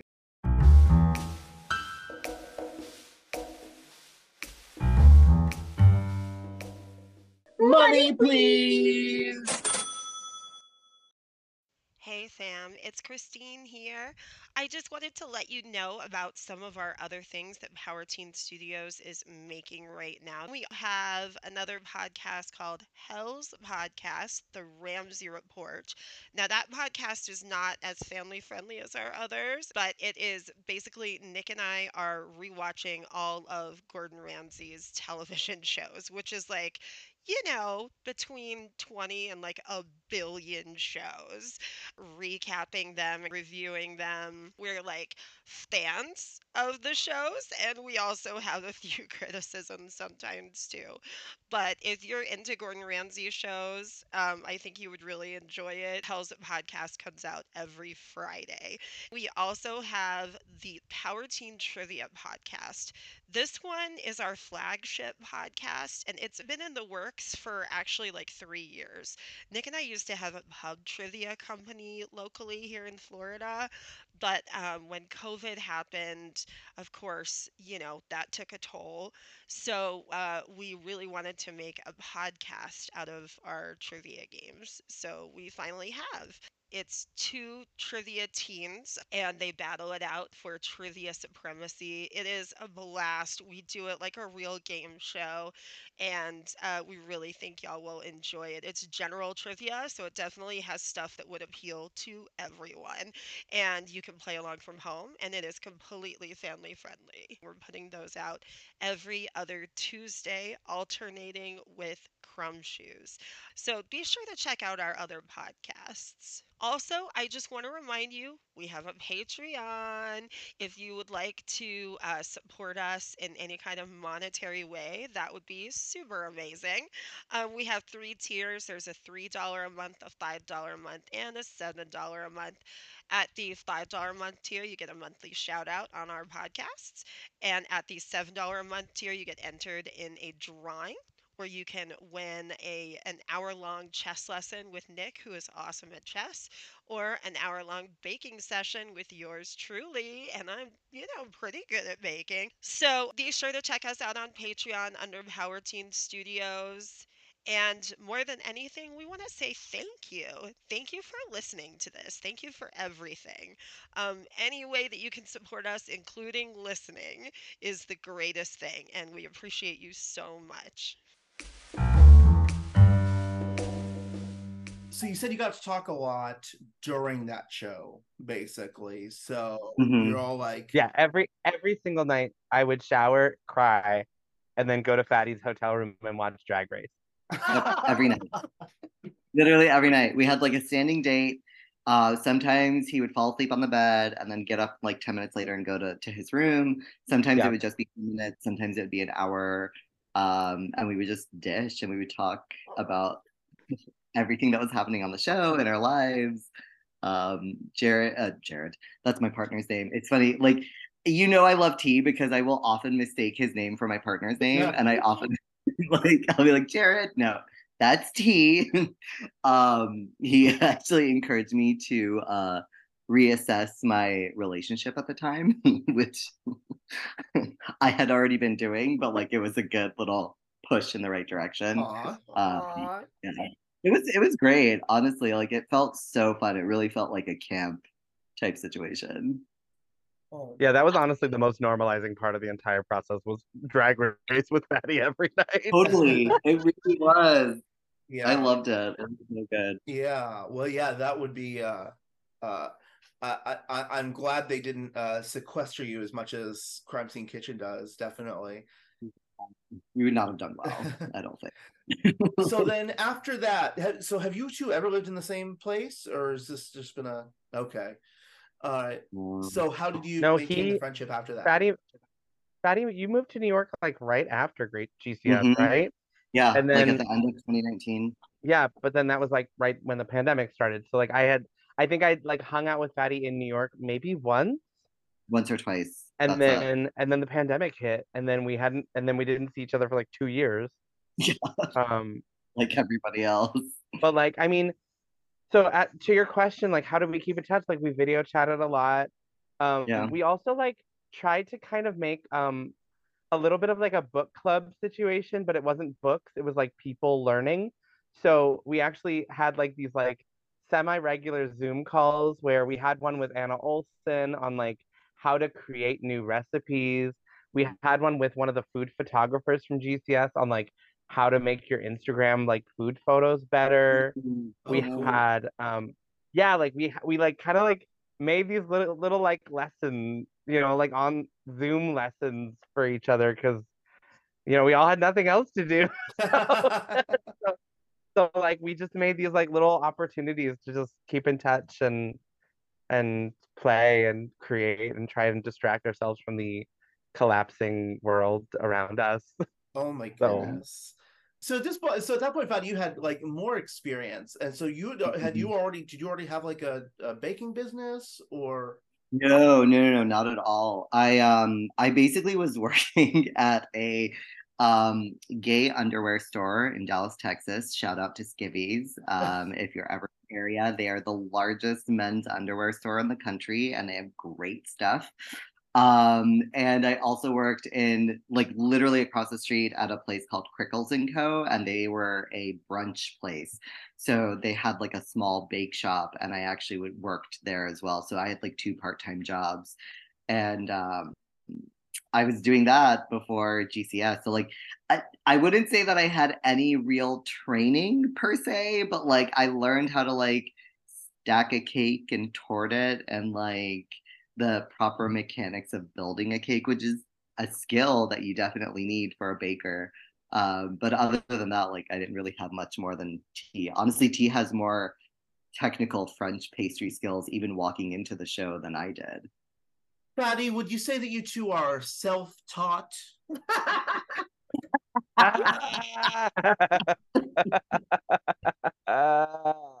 you know, that's a great question. And how much do you think people should underestimate you because you're self taught? Loads. well, we're not bogged down by knowledge, so we're just Thank we're, God. we're just lighter. Uh, Yeah, you we- just feel so General. light. Like, um, so freeing. Yeah, yeah. when I moved Can I just really tell you, out of out of all of the nonsense of being on a show, that delineation was probably the most nonsense of the entire process. Oh yeah. Like forget forget quiche in a dessert TV show. Forget, you know, I uh, non-baking baking challenges. Forget all that. The most ridiculous thing. Okay, two things. One, why couldn't they just put our pronouns on our on our names on the screen? Just put our You're pronouns, not paying Just by put the, the word. pronouns. Yeah. right? All you needed to do. You didn't even need to do it every episode. Just do it episode one Yeah. and two, Mhm. and you'd be good. My God, the amount of the amount of work that Stephanie, Fadi, and I had to do to like I know. advocate for, for Cherry's pronouns was Yeah. outstandingly Oh too my much. God. Um, So unnecessary. but then the other problem was like this this nonsense over prof- I now I just vote classically professional trained. versus classically trained versus self-taught. The nonsensory I mean, they're also was out of control. they're like misnomers in my opinion. Yeah. There is no such thing as self-taught because you learn through a community, and there is no such thing as classically trained because what is classical? Classical to what? To what tradition? Yes, what does that mean? That's a very good point. Yeah, and I thought like Amber and Yaz were saying in their interview, like you know, uh, everyone who is classically trained has also done like learned from self-taught people, but it's also like self-taught people are trained in other ways. So like you do the same studying. It's you know, Yeah. it's very yeah. Yeah. Let's call it what Also, it like- is. One has a Yeah. degree in that quote profession, Yes. and one does. That's what it is. That is all it is. But like also also like we all have businesses and it's not like you walk in and you go, I'm sorry, before I buy from you, is this a self-taught bakery or is this a classically trained bakery? Because like my palate, I only eat classically trained I can cake. tell from this I cannot have it's from a any- classically- Yeah. Yeah. If I if I have any self-taught cake, my throat closes up and I need an EpiPen. Yeah. Self. Uh, no, like, you know, like, it's just, like, it was and honestly i think it i think we didn't notice how much of a problem it was because it didn't occur to it didn't happen as as painfully uh, in the self-taught side of things. Like Mm. aside from the fact where if someone did something wrong which we did so little of so we had so little experience of this but like if someone did something wrong they'd be like oh like you know you are self-taught so i could see why you made this mistake. Again we made so few i don't know what you're talking about. But um but like the amount of ridiculousness on the classically trained episodes where it was like i can see the classical training in the way you're holding this cake stand.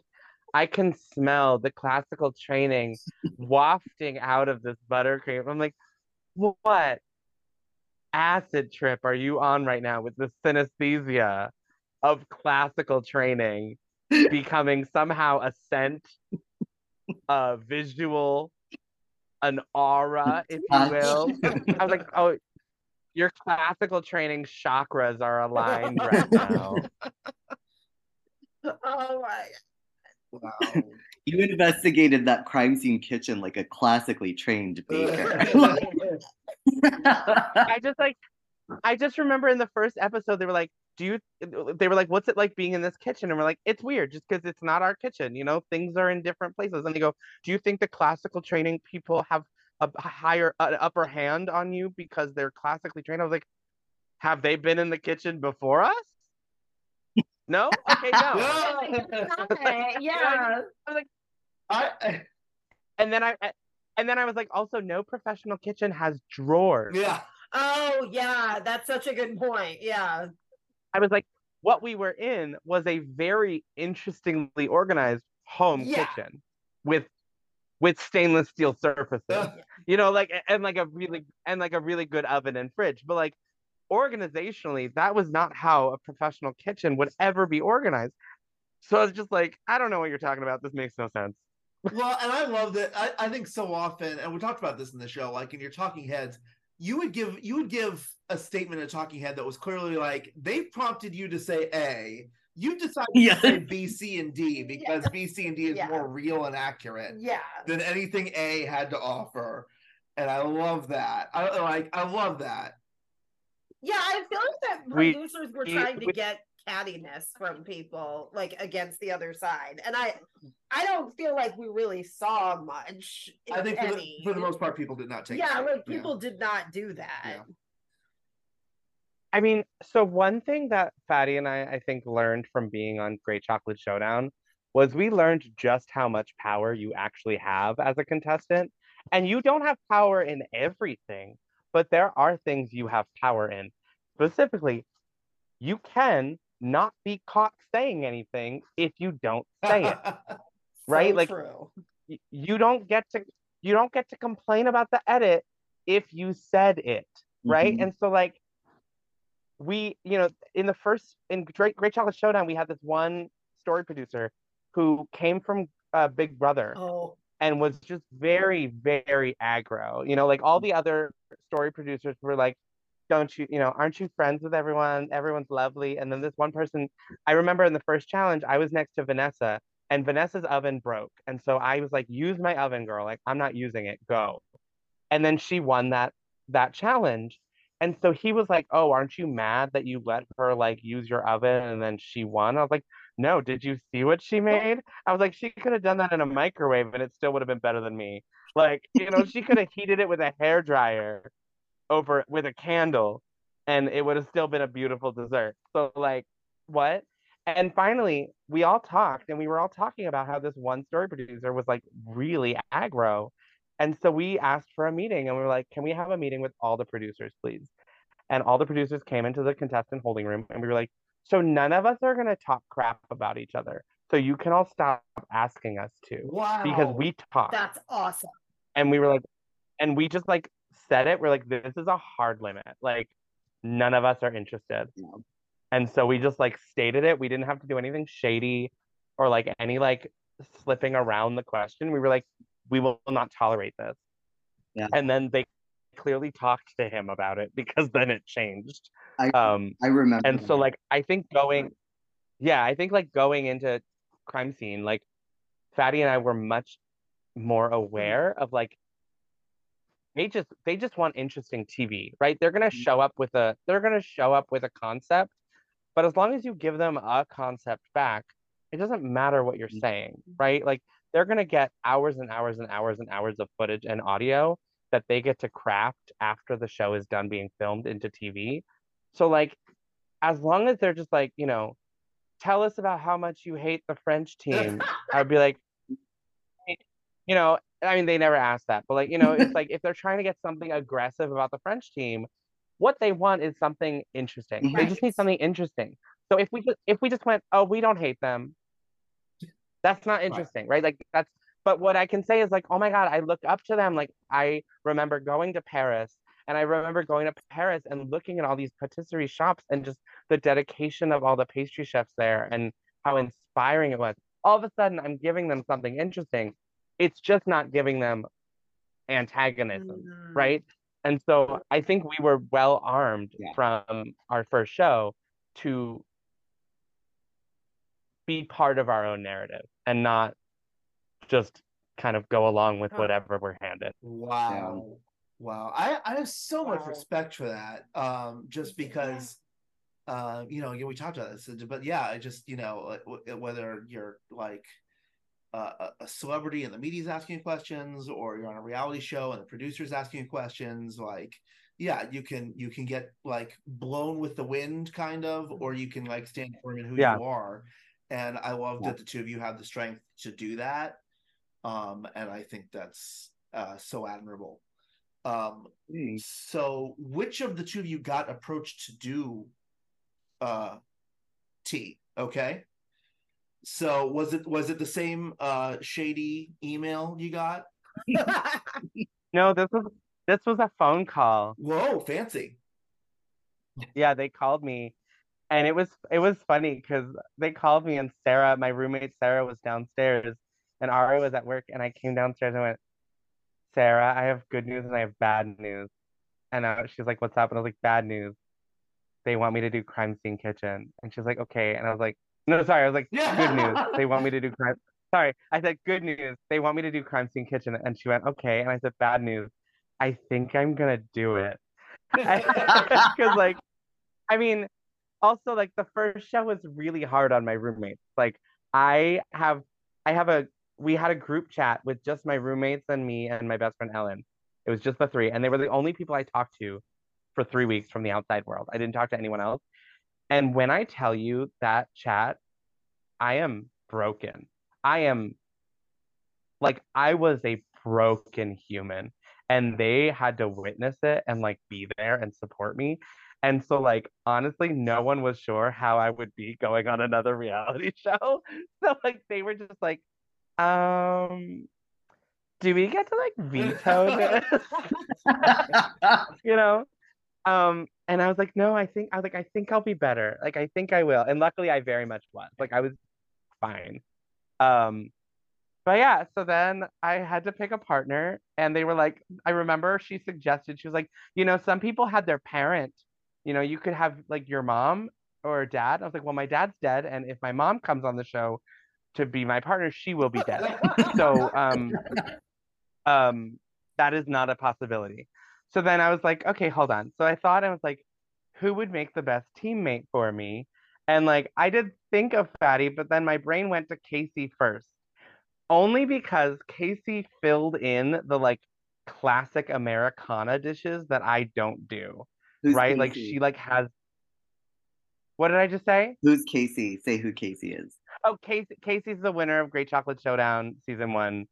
She was our first, you know, our first season bestie. Um, and so I was just like, so I called her and I was like, can you do this? And she's like, man, I would love to, but like I have two kids now and I work at a school and your your show is like right in the end of school and there's no way. So I was like, okay, next. So then I called Fadi and I was like, Fadi, would you do this? And he was like, let's do it. Nah. Um, and I and I will say, after Fadi, there was no other option. I was like, Fadi, if you say no to this, I'm saying no to this. So I slightly did peer pressure him, um, but I also didn't. I didn't need to because he was game. Um, and then we had perfection. Wow. I mean, yeah, you two were so awesome together. So So, perfect. Thad, you get the call from from T. Did uh did you have any hesitation, or how did you feel about this? I mean, the idea again of doing this and like having like a really fun time baking and like just doing it up and like whooping it up on TV was like really exciting. But like, I also am not, it hasn't been long enough for me to forget the physical toll that these shows take on you. And unfortunately, my body does not respond very well to like the requirements of filming a reality TV show. But at the same time, I was just like, you know, the big difference here is that I'm not doing it alone. There's somebody to share the workload. There's somebody who like I really trust in like every way, creatively, like personally. Um, this is an opportunity for me and T to hang out like other on somebody else's dime again, which would be fantastic. right? And so I was just like, okay, like let's do it, whatever. And honestly, at the time I was unemployed, so I was just like, I ain't got nothing to do. Let's do it. yes. That's awesome. That's awesome. And then, so what was the uh uh how how quick was the turnaround uh as far as you you guys accepted and then did you have to do like online interviews or, or what did you do next there was I don't remember all the stuff. So I remember there was like a paper application, there was an interview, like a phone call, there was a wardrobe call before we left. There was what else? Well, we had we had the like, so we had that like Zoom interview That's right. where they basically That's asked right, you yes. your whole yeah. So conveniently, I was traveling to New York already to spend time with Fadi, and she was like, "Can you do a Zoom interview?" And I was like, "If you wait two days, I'll be in New York with Fadi, and we will be in the same room." And so she's like, "Great." So that's when they take the interview for like an hour and a half. They interview you, and then they boil it down to like a three minute like teaser of who are these people, and then they go back to the executives and they're like, "Here's the teams that you can pick from. Who's you know who do you pick?" So we had that interview. Then um, we had our baking, you know, audition Oh yeah. where we had a cha- they gave us a challenge and we had 24 hours to do it. Um, and then we had to do like a baking knowledge interview test thing, That was which was honestly like that was super weird and super fun I loved it. because it was like it was like playing Jeopardy Yes. but for baking. yeah, Um, it was so fun. It was like baking trivia. Y'all would love it actually. That sounds Yeah, so like- fun. it was Yeah. it was different it was different things like some of it they were just like what is and they would say like a very french word and be like what does this mean Yeah. Or like or they would be like oh what I was I remember they asked what pan dulce is, and I was just like, oh yeah, like, yeah like a sweet bread, like a concha is a pan, pan dulce, you know, like I knew immediately what that was. Like, but yeah, it was like stuff like and that. then yeah and then they were like okay if you saw these six ingredients what would you think you know and then they would say like you know now i can't think of anything but like you know they would say six ingredients that would very clearly point towards a very specific dessert and they wanted to see if you knew it Yeah. um Like, and what- so it was I like a, it was a really fun interview. One of them was like the Swedish torte, where they were just like if you had like spinach and like fondant, like marzipan and like sponge and Yeah. cream, like what would you put together? And it's just like, oh, it's a Swedish torte, you know? Like it's just kind of like Yeah. trying to see like, are you able to identify and synthesize an actual dish that Mhm. exists, or are you just going to end up on the show being like, I have no idea what this co- possibly could be, so I'm just going to make a weird dessert out of all these random ingredients. Yeah. It's Which we- donuts. Um, Right, exactly. right. It's a pancake tart. what I was Sorry. Yeah. And so and then and then we showed up.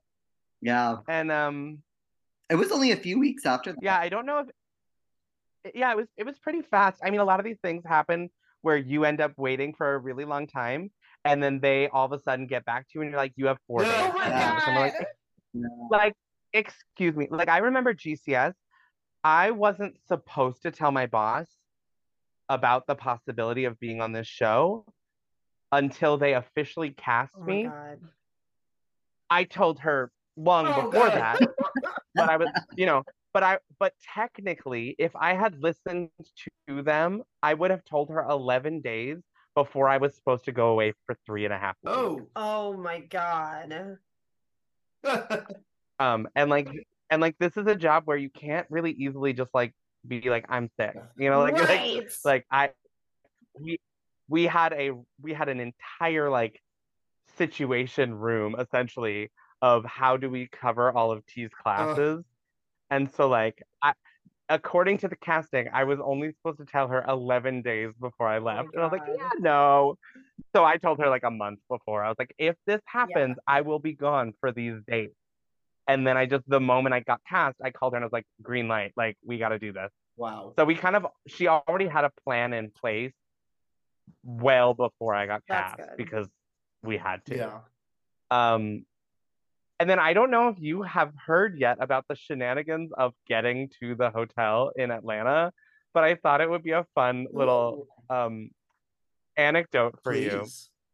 So they wanted they wanted to keep all of us super isolated from each other, right? So apparently, and I I still don't really understand how they organized this because it sounded like chaos. But at least for me, I got put in a limo from the hotel uh, from the airport and I got driven to another hotel where I waited in the lobby with one of the handlers until I was then driven to the actual hotel because what they were doing was they were staggering um, each contestant getting to the hotel without other contestants arriving but because it's it's an airplane you're like it's it's an airport the flights are coming in at you know the flights are coming in at certain times and so they were essentially using this other hotel as like a holding pattern Wow. and at one point I and at one point I was sitting in that secondary hotel and then they asked me to move to a different part of the secondary hotel because another person was oh there Oh my god. and I was like, what what is this? Like, was- and then of course, like literally 15 minutes after I get to the hotel, I run down to the lobby and I'm in the um elevator with Yaz. so it's like you know, like, they they tried their best and also oh it didn't, didn't work. But like whatever. Um yeah, I don't know. Fadi, did you go to the other hotel ever or did you go straight to the first the original one? They took me straight to our to the hotel. Maybe they were I just know. messing with you, T. Yeah, I think you also arrived no, but this, early. this happened to the other ones. Did you arrive? Like I know? Amber did it. I for oh yeah, no, you were late. I was late, so like by the time I You were arrived, late. everything was already figured out. Yeah. Yeah, for like the first few days they really tried to keep us all separated, except then they would all get catering, right? They would ask us for all of our catering Yeah. orders, and we would just get a group text saying, food's here. And so all of a sudden we'd all go downstairs to get our food. and like they clearly realized that was not working. So then they started dropping off our food to our Yeah. doors. But it was like it was just like one of those things where like they were having to organize 24 people Yeah, and try and keep all 24 people from bumping into uh, the other 24 people. And it wasn't that big of a hotel. It had, I think, Ugh. three floors. And so, like, we're, of course, we're all going to bump into each other. There's only one place to eat breakfast. You know, the, the, the, the, you know, buffet breakfast thing is one part of the hotel. You know, you're all gonna see each other. So it was like it was a it was a cool plan that didn't really work. but It's admirable that they tried. Yeah. Yeah. they really did. Wow. Wow. Well, Honestly, like they're such unsung heroes. All those people, like they do so much work. Like just wrangling. Seriously. It's so much work. I can't imagine trying to organize that in a way where people are not supposed to see each other. Like that would be like an impossible game of Sudoku to try to figure out. Mhm. especially when they're all running across the Yeah. street to Target to see each other, right? Yeah, exactly. So yeah, who who would you who would you Oh, run that- into over there, and would you like just go shopping together? I ran into Cherry and Um like a Steph and Cherry. times. Yeah. And then we just we do a lot of those. Yeah, like, and then- we literally would look at each other and be like, hello, um, casual acknowledgement, moving along. That's all I can do. Salutations. Yeah. Yeah, because I remember we weren't we didn't go to Target the first few days because we were told at first you can't do anything. You cannot leave the building. Wow. And then we had like this like legal meeting and they're like, yeah, you can walk over to Target. And we were like, okay. Um, so then Target became like Club Target, Yeah. Well played. you know. um yeah, no, I went I went I casually went alongside our Wisconsin mom That's right. a few times. Um, I mean, Fadi and I had a system because like the I think the one thing that like kept us both sane was like we had all acknowledgments that like we could spend a lot of time with each other and also like we didn't have to. So like sometimes I would just be like, "Hey, Fadi, I'm going to Target. Do you A want to come with me? B want me to bring back anything for you or C nothing?" You know, and like all three options were equally accepted and wonderful because it was like sometimes Fadi was like, "Oh yeah, like I do want human connection. Let's go." Or he'd be like, "Can you bring me back socks?" Or you know, like or whatever. And like, or he just like, "No, I'm napping." You know, and I'm like, "Great, live your best life." Yeah. Um, Like So, like- the fact that you understand that and make that available is why you are truly one of the closest people to me. Oh, Yeah, that's it's that's I, such a great skill. Truly, like it's it's so compassionate and understanding and allows for space for uh, you as you are in this moment. That's it. yeah, I need that. thank you. Otherwise, we, love we won't laugh. like, that's amazing. it would be not good. not good at all. No. Nine. well, Um, so that's so. I mean, I- yeah, and then that so in, in this i- in this show now, you two have gone from your first show where you first met your your opponents, even though obviously you never had a contentious relationship, Right. but now you're together working on the same goal. So did that make this process a lot easier for you? Like a million times. Hundo P. Oh my God. Like, I already knew that I really enjoyed T, but truly, this was like the experience that like forged our friendship in a crucible of fire. Like, it was just like, because you're looking at the other person, you're like, we're going to do this. Like, we're going to do this. We're going to have fun. It's going to be great. You have skills. I have skills. Not only do I trust in what you're able to do, I'm trusting your ability to communicate what you're not able to do.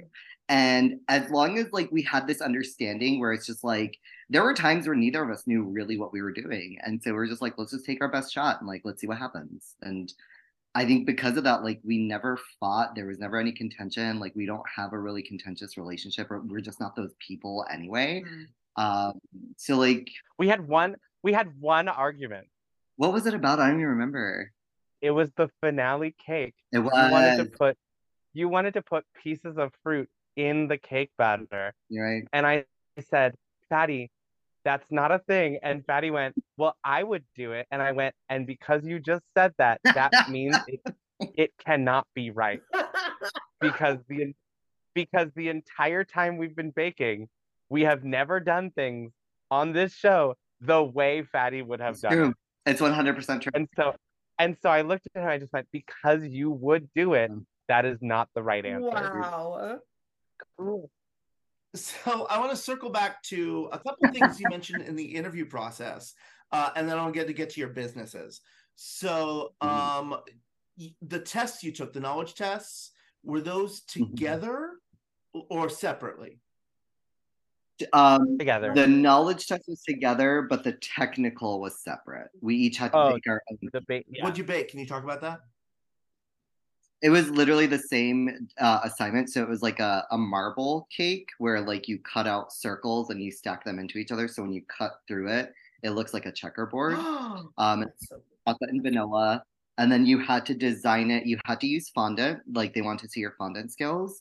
And then you had to design some form of a checkerboard on the top of the cake with uh, playable chess pieces. Oh, So I did mine in all fondant, and T, you cast bonbon shells, right? oh. Yeah, so I I was like, there's n- Fadi was literally whittling like whittling little fondant cup creatures, you know, chess players, want to see if I can And I find was the like- picture. Yes, picture. and I was like, f f that, and I um I just I painted the like the symbols of the chess pieces, and I basically made like a modern chess set by casting a set of bonbon molds with the chess piece symbols like painted on each one. Um, because I was like, there's no way I'm doing what Fadi's doing, and I didn't. What was were the sets playable? Did you play chess with these after you made them? It was definitely playable. I- Mine was. I mean, they were playable. You, I, I did not have a uh, legal chessboard amount of squares on the top of my of, of, of my cake. Um, because I did, I think I did a six inch cake, and so there was like five squares. Yeah. You know. I think I did a six inch too. Oh, you can share files. Oh, so we're looking at Christine. You want to describe this? Okay, so we're looking at a beautiful cake and it has a chessboard on the top and there's a knight piece and oh, so, so there's like uh for the white side there's like a knight and two pawns and then and uh the king Oh, there was a rook and I think a king. I don't remember. Yeah, I think those are kings. yeah oh, okay sorry i get kings and queens mixed up on what they look like um The and king, then well, the king has a cross on it, so Right. Yeah. Yes. Okay. And then uh yeah, that's definitely there's like on the black side there's a king and a rook and a pawn and it is so beautiful. And then let's see, I want to see the other picture too. And then like there's a slice taken out of the cake and it's like a perfect checkerboard. it's a beautiful slice. Oh, it Ew. looks so good. I I've never. That was my first time working with fondant. Oh I'd my never worked with God. fondant. That's amazing. You made those pieces and it was your first time with fondant. Yeah. That's incredible. Ooh, ooh, and here's T's. Ooh, and it's got like is uh, what is the? I mean, it's like a marble fondant covering. It's gorgeous. Yeah, I- I did a marble fondant, and then I did the like little bonbon. Oh, and it's on an Bonbon actual topper. chessboard. It's it's a table that I have that has squares on it, so I was like, yeah, okay. Um, why not for the for the gram? Yes, and then there's like the yeah the black and white bonbons with like the symbols of the different chess pieces on top. Oh, these are both so amazing. That's awesome. Can we share these Yeah, to was- the I think- gram? Absolutely. Awesome. Sure. Okay. Yeah, that was that was the time I tried fondant. No, yeah. Yeah. And then I did all the fondant on the show, and we all saw how that turned out. Well, I did I did out the I did the fondant. you, you did I the did honey the fondant pot. for the honey You pot. did the honey pot, Oh, yes, okay. I did do the honey pot. which was the most normal looking thing on that cake. yeah, so that that will be all of part two. Is just that We're one, just talking about that cake. just that challenge. Yeah. Mhm. oh my god. Uh, Yeah, let's let's just focus on that. Why don't we? Literally, I also I'm you, surprised. No, go ahead, go ahead. you you said wardrobe interview. I want to hear more about what that is. Oh yeah. they literally they asked us to send photographs of like clothing that we have like things we like to wear what's available to us like what we would think what we would think of bringing with us. And honestly like it was covid Um, she outgrew all her clothing because one, I stopped wearing shoes, so my feet spread out as all our feet did. Uh, two, I wasn't going into the office, so like I wasn't wearing button downs anymore, so literally none of them fit my curvaceous new body, you know. So I was just like, whatever, I'm gonna get a new wardrobe anyway. So here are all the photographs, and I sent them all these pictures, and they literally rejected everything but my shoes. They're just like, we'll buy you shirts, don't worry about it. like, like great. Very curious about the wardrobe process, so I love this insight. Oh yeah. They like hook it up. Like Derry, our wardrobe person, was just like wardrobe friend, not wardrobe person. Like she's amazing. Um Yeah, she literally was great. just like they want you like network the network kind of has a say on like the archetypes and like how we show on TV consistently throughout the show. Mhm. So we were like the pattern bandana bearded gays. Like that's who we were. We were bold patterns, bold colors. And literally I was just like, girl, whatever makes your job easiest. And then when we showed up in Atlanta, they had a full rack Oh and my they brought it in. And they're like, they're like, here's Well, outfit they- one, outfit two, they- outfit three.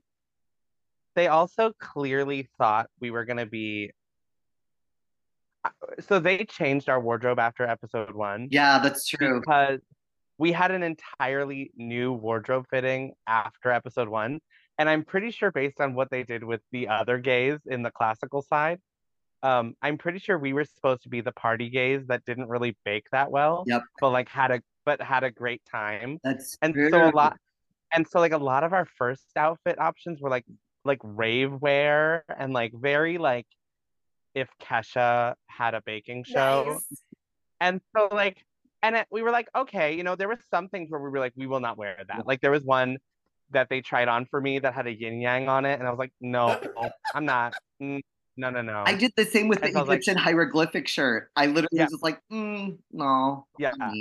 so then so then we did episode one where we were clearly having a great time but also brilliant um they they like pivoted and took us away from like club wear Um, and just had us be quirky for you. um so Wow. it was fun because we all of a sudden were like you have to go in on your off day and like try on an entirely new wardrobe That's amazing. and do you get to keep the clothes? yeah. Yes. Once it touches your body, like it, and once you're seen on camera with it, it's your clothing. Like that's it. That's so awesome. Yeah. Nice. And they dry, they dry clean your clothes. They hold on to all your wardrobe so that that way you never forget anything. And they have everything tagged by episode. So if you have to go back and film an interview for like a previous episode, they Oh. Um, and honestly, being in a same sex relationship, like my partner wears all the clothes I brought home. like, he's like, oh my god, I would buy these, and I'm like, I am so glad because I will probably not wear most of them, so they are yours. Do you not? Are, uh, uh, well, I was going to ask if you wear them. So, do are, are they not your thing as much, or or I've worn the finale blazer like a few times. I love that blazer. I think it's beautiful. It's the fabric is amazing. There are like maybe two or three shirts that I really favor. Like I love there was one that has like little Loch Ness monsters on it with sunglasses that I really love. Um, and that's a Tipsy Elf. I think that's the brand. Uh, Yeah. They make like really Oh great yeah, I've clothes. heard Tip- of that. I think. if you're- if you're listening, we're happy to be your ambassadors. Like send us clothes. I messaged them before that episode and they didn't respond. Uh, were they Shark Tank? Maybe. I- Yeah. yeah, because I've heard of them. Okay. Yeah, they went on Shark Tank with their onesies. Yeah, Uh, yeah, they do really cute Yeah. stuff. Yeah. Yeah. I have all of that stuff. Do, do, T, do you wear your shirts? I bet you do. I wear I wear some of them. I don't wear all of them. but I wear some of them. I don't have, like, we had all our clothes from GCS too. I got a bunch of clothes from that. I don't fit in any of them anymore. So they're mostly gone now. same. Hard same. Yeah. yeah. no, like like when Derry was like send us photos of things that you wear, I like literally show, tried to put on my GCS clothing and I was like, hmm, okay, okay, okay, okay, okay, okay. So then I was like, nope, I have nothing. I literally showed up in ratty t-shirts that had like armpit stains from deodorant. I'm like, wow, Fadi, you really did not show well. like, I mean, listen, it was a pandemic. it It still is a pandemic. Yeah, no one can judge. like unemployed for eight months. Like, I ain't going to buy go- clothes right now. Are you kidding me? Yeah. Well, I re- I remember there was a shirt from GCS that they put on me, and it literally fit me perfectly, with the exception of like the belly button button. And we were like, you know what? I'm wearing an apron the whole time, so we just left it unbuttoned. I love it. I was like, eh. so like I've never worn that. I've never, I have never worn that shirt again because I'm like, no, like, just no. Live with it. That's not trend. That's not trending. Oh, trending. not right No. now. Oh, okay. It could be though. yeah. I mean, true. I could be a trend. Yeah, trendsetter. you do that and then it is trending. yeah. Well, I don't I don't think I'm I don't think I'm that driver, you know. I don't think I'm the fashion influence. Um, but I appreciate the thought. brands, your guys' brands. Yes. Let's talk about what you two are doing for a living. So I'm getting signaled. So my brand is called In Between Cuisine. And I do basically, I describe it as like third culture food, which is essentially the food of people who grow up in like immigrant households. But it it's hard to describe. It's not quite fusion because it's not like trying to make things become something new. It's kind of organically occurs. So it's like you take elements of different cuisine and then you allow them to be what they are and then you just introduce them to each other so it's not like i'm still it's very identifiably palestinian it's very identifiably american but then the flavors are just very different or the textures are a little different or something like that um i do special i do let's see i do everything really like i was just thinking uh yesterday night i did a private dinner experience at a friend's place for their 13th wedding anniversary so I do private chefing, I do um, catering for bigger events, I do dessert tables, I teach classes, I do workshops, um, I teach make your own spice mixes, I teach make your own tea mixes, um, I do really anything. I've done summer camps, uh, supper clubs. T and I have our own thing going on that we're trying to make into a bigger thing called Fruity Spice, which he will talk about more, but I will introduce as this really amazing collaboration between the two of us. It is something we've dreamt about since, honestly, since we met. And we've had our debut dinner in Boston, which was a huge hit. And we literally just want the opportunity to keep doing it and working together and creating really incredible food memories. So That's awesome. that's I, I yeah. I uh I I saw the term third culture a lot on your website, and and, and you already Yeah. talked about it, but can you talk about it more? Because is that a term you came up with? Because I'd never heard it before. it's a relatively new term of art so like i find it like it's one of those things that i deeply understand but find really difficult to put into words so i usually kind of let the food do the speaking um, because it's really hard it's something that like i'm teaching and developing as i'm going along um, but it, because fusion never felt quite right because fusion to me in, in in the very word of it like has kind of this this aggressive kind of like forceful nature where you're trying to take one thing and push it into another thing to create something new. But that's not at all my ethos around food. My ethos around food is food is all food. It is all raw materials even the things that we've constructed into a particular thing like a sauce or a seasoning mix or something like that and there are ways that these things are naturally meant to play with each other and so for me, it's like I allow the ingredients to kind of guide my hand. I just use the techniques and abilities that were taught to me by my ancestors. So, in that sense, it's third culture in that the culture of origin, there are two cultures of origin, which is the culture I was born into and raised in, and then the culture that I experienced in like different geographic locations. So, it's kind of like I imagine it as circles, like circle one is like Palestinian cuisine. Circle two is all the cuisine that I was experienced that I experienced in the US. And then these two kind of inform each other where they layer over top one another.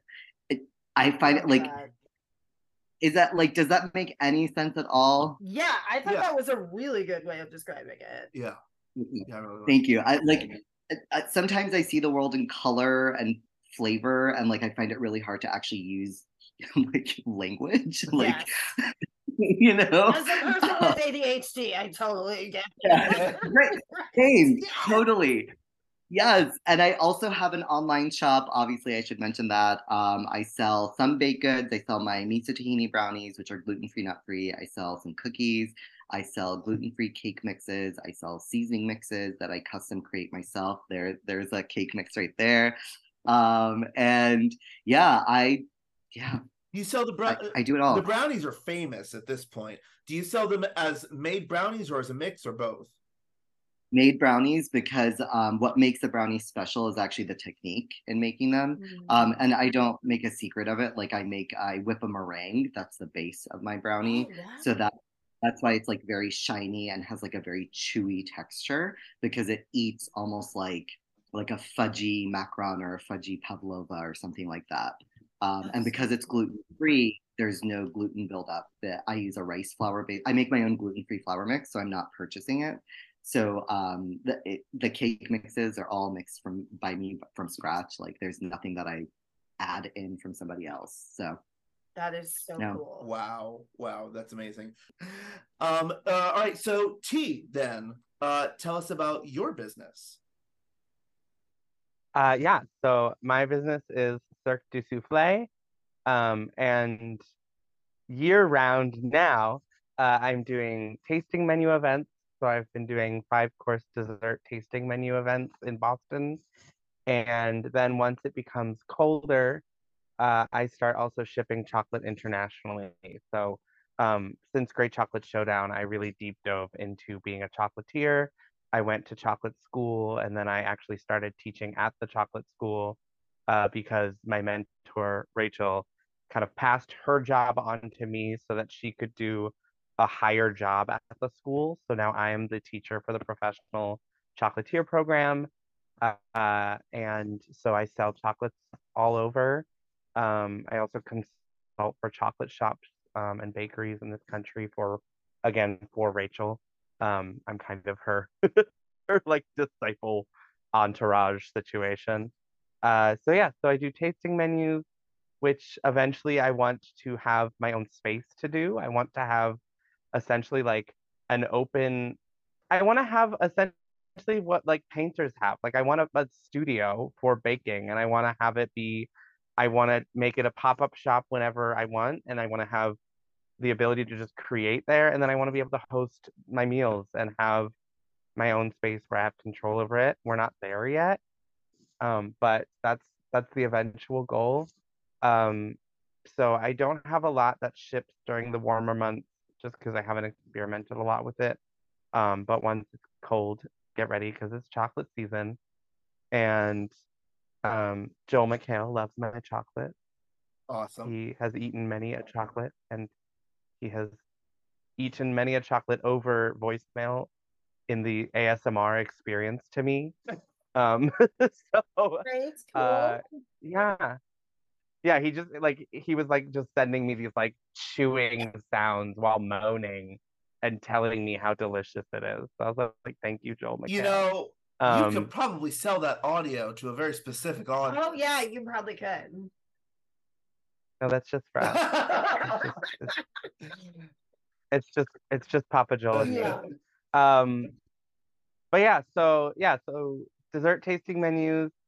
Uh, Fadi and I, as Fadi said, we did our fruity spice tasting menu uh in July, and it was ridiculously wonderful. And you know, we'd love to just take that and run with it. And um, what was on that menu? What wasn't on that menu? Oh my gosh. I was, Uh, I was literally just looking it up the other day. Um, we had, but really, what wasn't on that menu? It was seven very Seriously. limited courses. Um, we did hummus. We did uh, a quick pickle red onion. These were like on the table appetizers. We had za'atar and dukka. We had uh, three types of bread, right? We had a focaccia, I did a focaccia. I did like a puff pastry twist. yep, and then a flatbread. Um, and then I did we did a flatbread, yeah. And then Um, that was one course. We had a salad. Um, we had a pasta. Yep. We did, did a chicken with a risotto.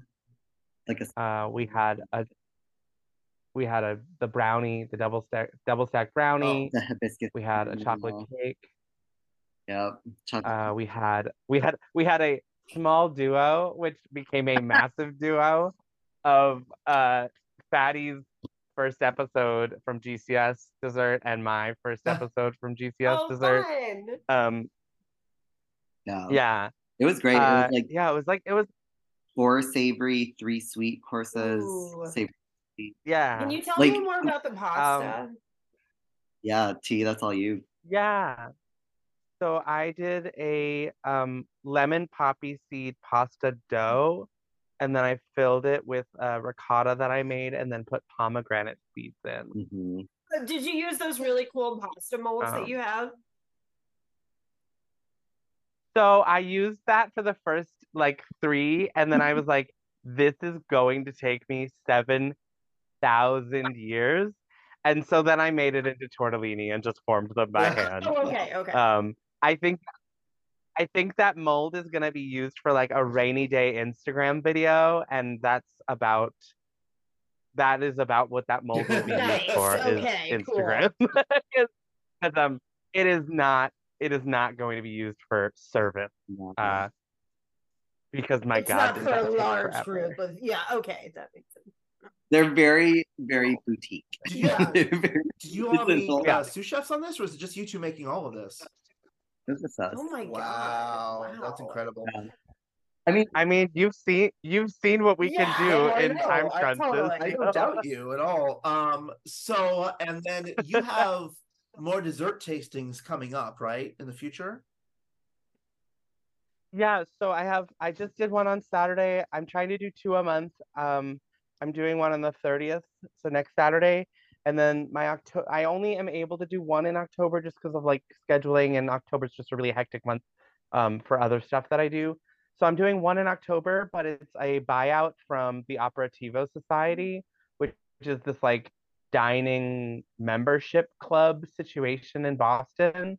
And so um the owner of that, she's like, let's do an exclusive one. So basically, um, only people in the Operativo Society have access to that. Um, and then I'll be back in November and December. Then I'm taking a three month break because I'll, I'll be in Vegas. Um, and uh, and then I'll come back and be stronger and have cooler and weirder stuff to do. What's your Vegas event? So Yeah, can you tell us? Yeah, so do you know Amaury Guichon? He's the guy who did School of Chocolate on Netflix and he makes the sculptures on TikTok, chocolate. the like massive Okay, chocolate yeah. sculptures. Yeah, we love school chocolate. Um, so I got accepted to his 10 week professional pastry course. So it is it's 10 weeks, 40 hours a week. It covers literally everything in like the world of pastry. You do chocolate work, you do sugar work, you do bonbons, you do breads, cookies, entremets, cakes, literally everything.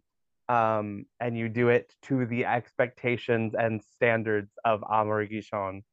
Um, so yeah. Oh and then I will be poor, so everyone buy things from me. So yeah, so uh, tell us your website and how they can how the, how we can get your stuff and and the next date of your um dessert party so people can go. Yeah, um, so right now all of the dates are sold out, but you can get on the mailing list on the event tab of my website. So if you go to chef-t.com, if you click events, there's a mailing list you can get on, and that will be priority access to whenever I release new dates. Um, right now all of the dates are sold out, so there's nothing to buy, but you can get on the mailing list. Um, and yeah, so chef-t.com, chef-t.com is where my merch is where my chocolate bars are sold and where my events are Yeah. booked. So everything is Yeah. there. Um, and I post everything on Instagram. So Cirque du Souffle on Instagram. Uh, that's where you'll find all the stuff. and we can in kind of indirectly vouch for your dessert party because uh, fans of the show will remember our senior chief statistician Brandon Rahal he went to your dessert party and he Yes. absolutely loved it. He said you were wonderful. He said the desserts were wonderful. Uh, so I can't wait till Christina and I can personally. I know. Uh, we do not live nearly as close um but uh but uh he had an absolutely fantastic time and he he was very appreciative of the chance to meet you and uh how wonderful you are and just as wonderful in person as as on tv and talking to us now so um Oh, thank you. yeah yeah absolutely Yeah, save up, save up for a fruity spice one. well that's what was, that was, Yes. that was gonna be my last question is Like- are there more fruity spice events coming or are you all do you all have any uh, fruity spice merch or anything like that we are Mm. working on it, Okay. girl. Yeah. We are. We are My- trying. like the ideal situation was to bring T to Austin next, but my situation is one in which I don't have a space to be able to host like tea T does. Um, so similar to T, I want all the things that he mentioned, like a studio space to be able to do all these things so that we could have these events. Um, yeah, I would love that. But honestly, if I can't figure something out for Austin soon, then maybe another one in Boston. And then we've also talked about doing a collaboration with Amber and Yaz in Baltimore. So that would be. And also, and also, I'm just saying a really obvious and logical answer to this is Chef Curtis Stone hosts Yes. us together at one of his restaurants. Chef Curtis Stone, if you're listening, you know this is the correct thing to do. Yes. Um, look in your heart curtis I'm just, I'm just saying, put your money where your mouth is. You said we should make a business out of that brownie That's true. and that Yeah. and that sticky bun. Fun, So like, yeah. Give us your business. like honestly the type of support that we need is really just structural we just need Yeah. resources like we have the talent we have the drive we have the work ethic we have the skill and ability and we have the people like people want to try our food Mm. so it's just the ability to make it accessible in a real way Yeah. so anybody Yeah. out there is listening and has that ability we are available and we want to make it happen and you will benefit directly from this work so Absolutely, absolutely. Yeah. Uh yeah, so uh so chef hyphen t.com and what was yours, Fadi? Mine is my name. It's fadiodeh.com. So F A D I O D E H.com. And my shop services and all of that stuff is under the In Between Cuisine tab. Um, and yeah, my Instagram as well. I post everything on Instagram. So um, if you don't support me, support T. If you don't support T, support me. Support us both. Support Crumbshoes. Support all of us. We all Yay! Want it. Like we all want to keep doing what we love. Yes. Just don't support those classically trained Oh, bakers. Yeah. Well, you know, I was gonna say if if you're teaching and I'll end on this note, if you're teaching chocolate now, you've skipped being classically trained to being the classically trainer. You're like, Well, so here's the problem. We had a they had a meeting where they legally had us sign a paper declaring whether we were classically trained or not. And I said, I said I am not cla- I am classically trained in chocolate, not pastry. Does that change anything? And they're like, no, you're self-taught pastry. And I was like, okay. Um, so yeah. But then it's gonna get messy because after Amaury Guichon, when we do All Stars, which we're clearly supposed to win, what will they put what will they What put me they, and what Fadi are they as? call you? All Stars is your Well, comeback story. how- Yes. We'll be It, be- it really y'all. better This be. is like We'll a be the wrestling team. story. This is like Yes. a long term thing. Sorry, that's how it's like a wrestling story. Grace is Oh, like, okay. is it though? But yes. I mean, I don't know anything about wrestling stories, I'll so I'm just you. Gonna take your you word for it. it. all right we're gonna we're gonna see you next time uh where we're gonna talk everything about the show itself uh but for now uh t's doing his dance i love it uh we, we, we gotta talk more about dancing too Yes. but for now t fadi thank you so so so much we will see you next time um christine how do we always end this Thank you all so much for listening. You're all correct. Unbelievable.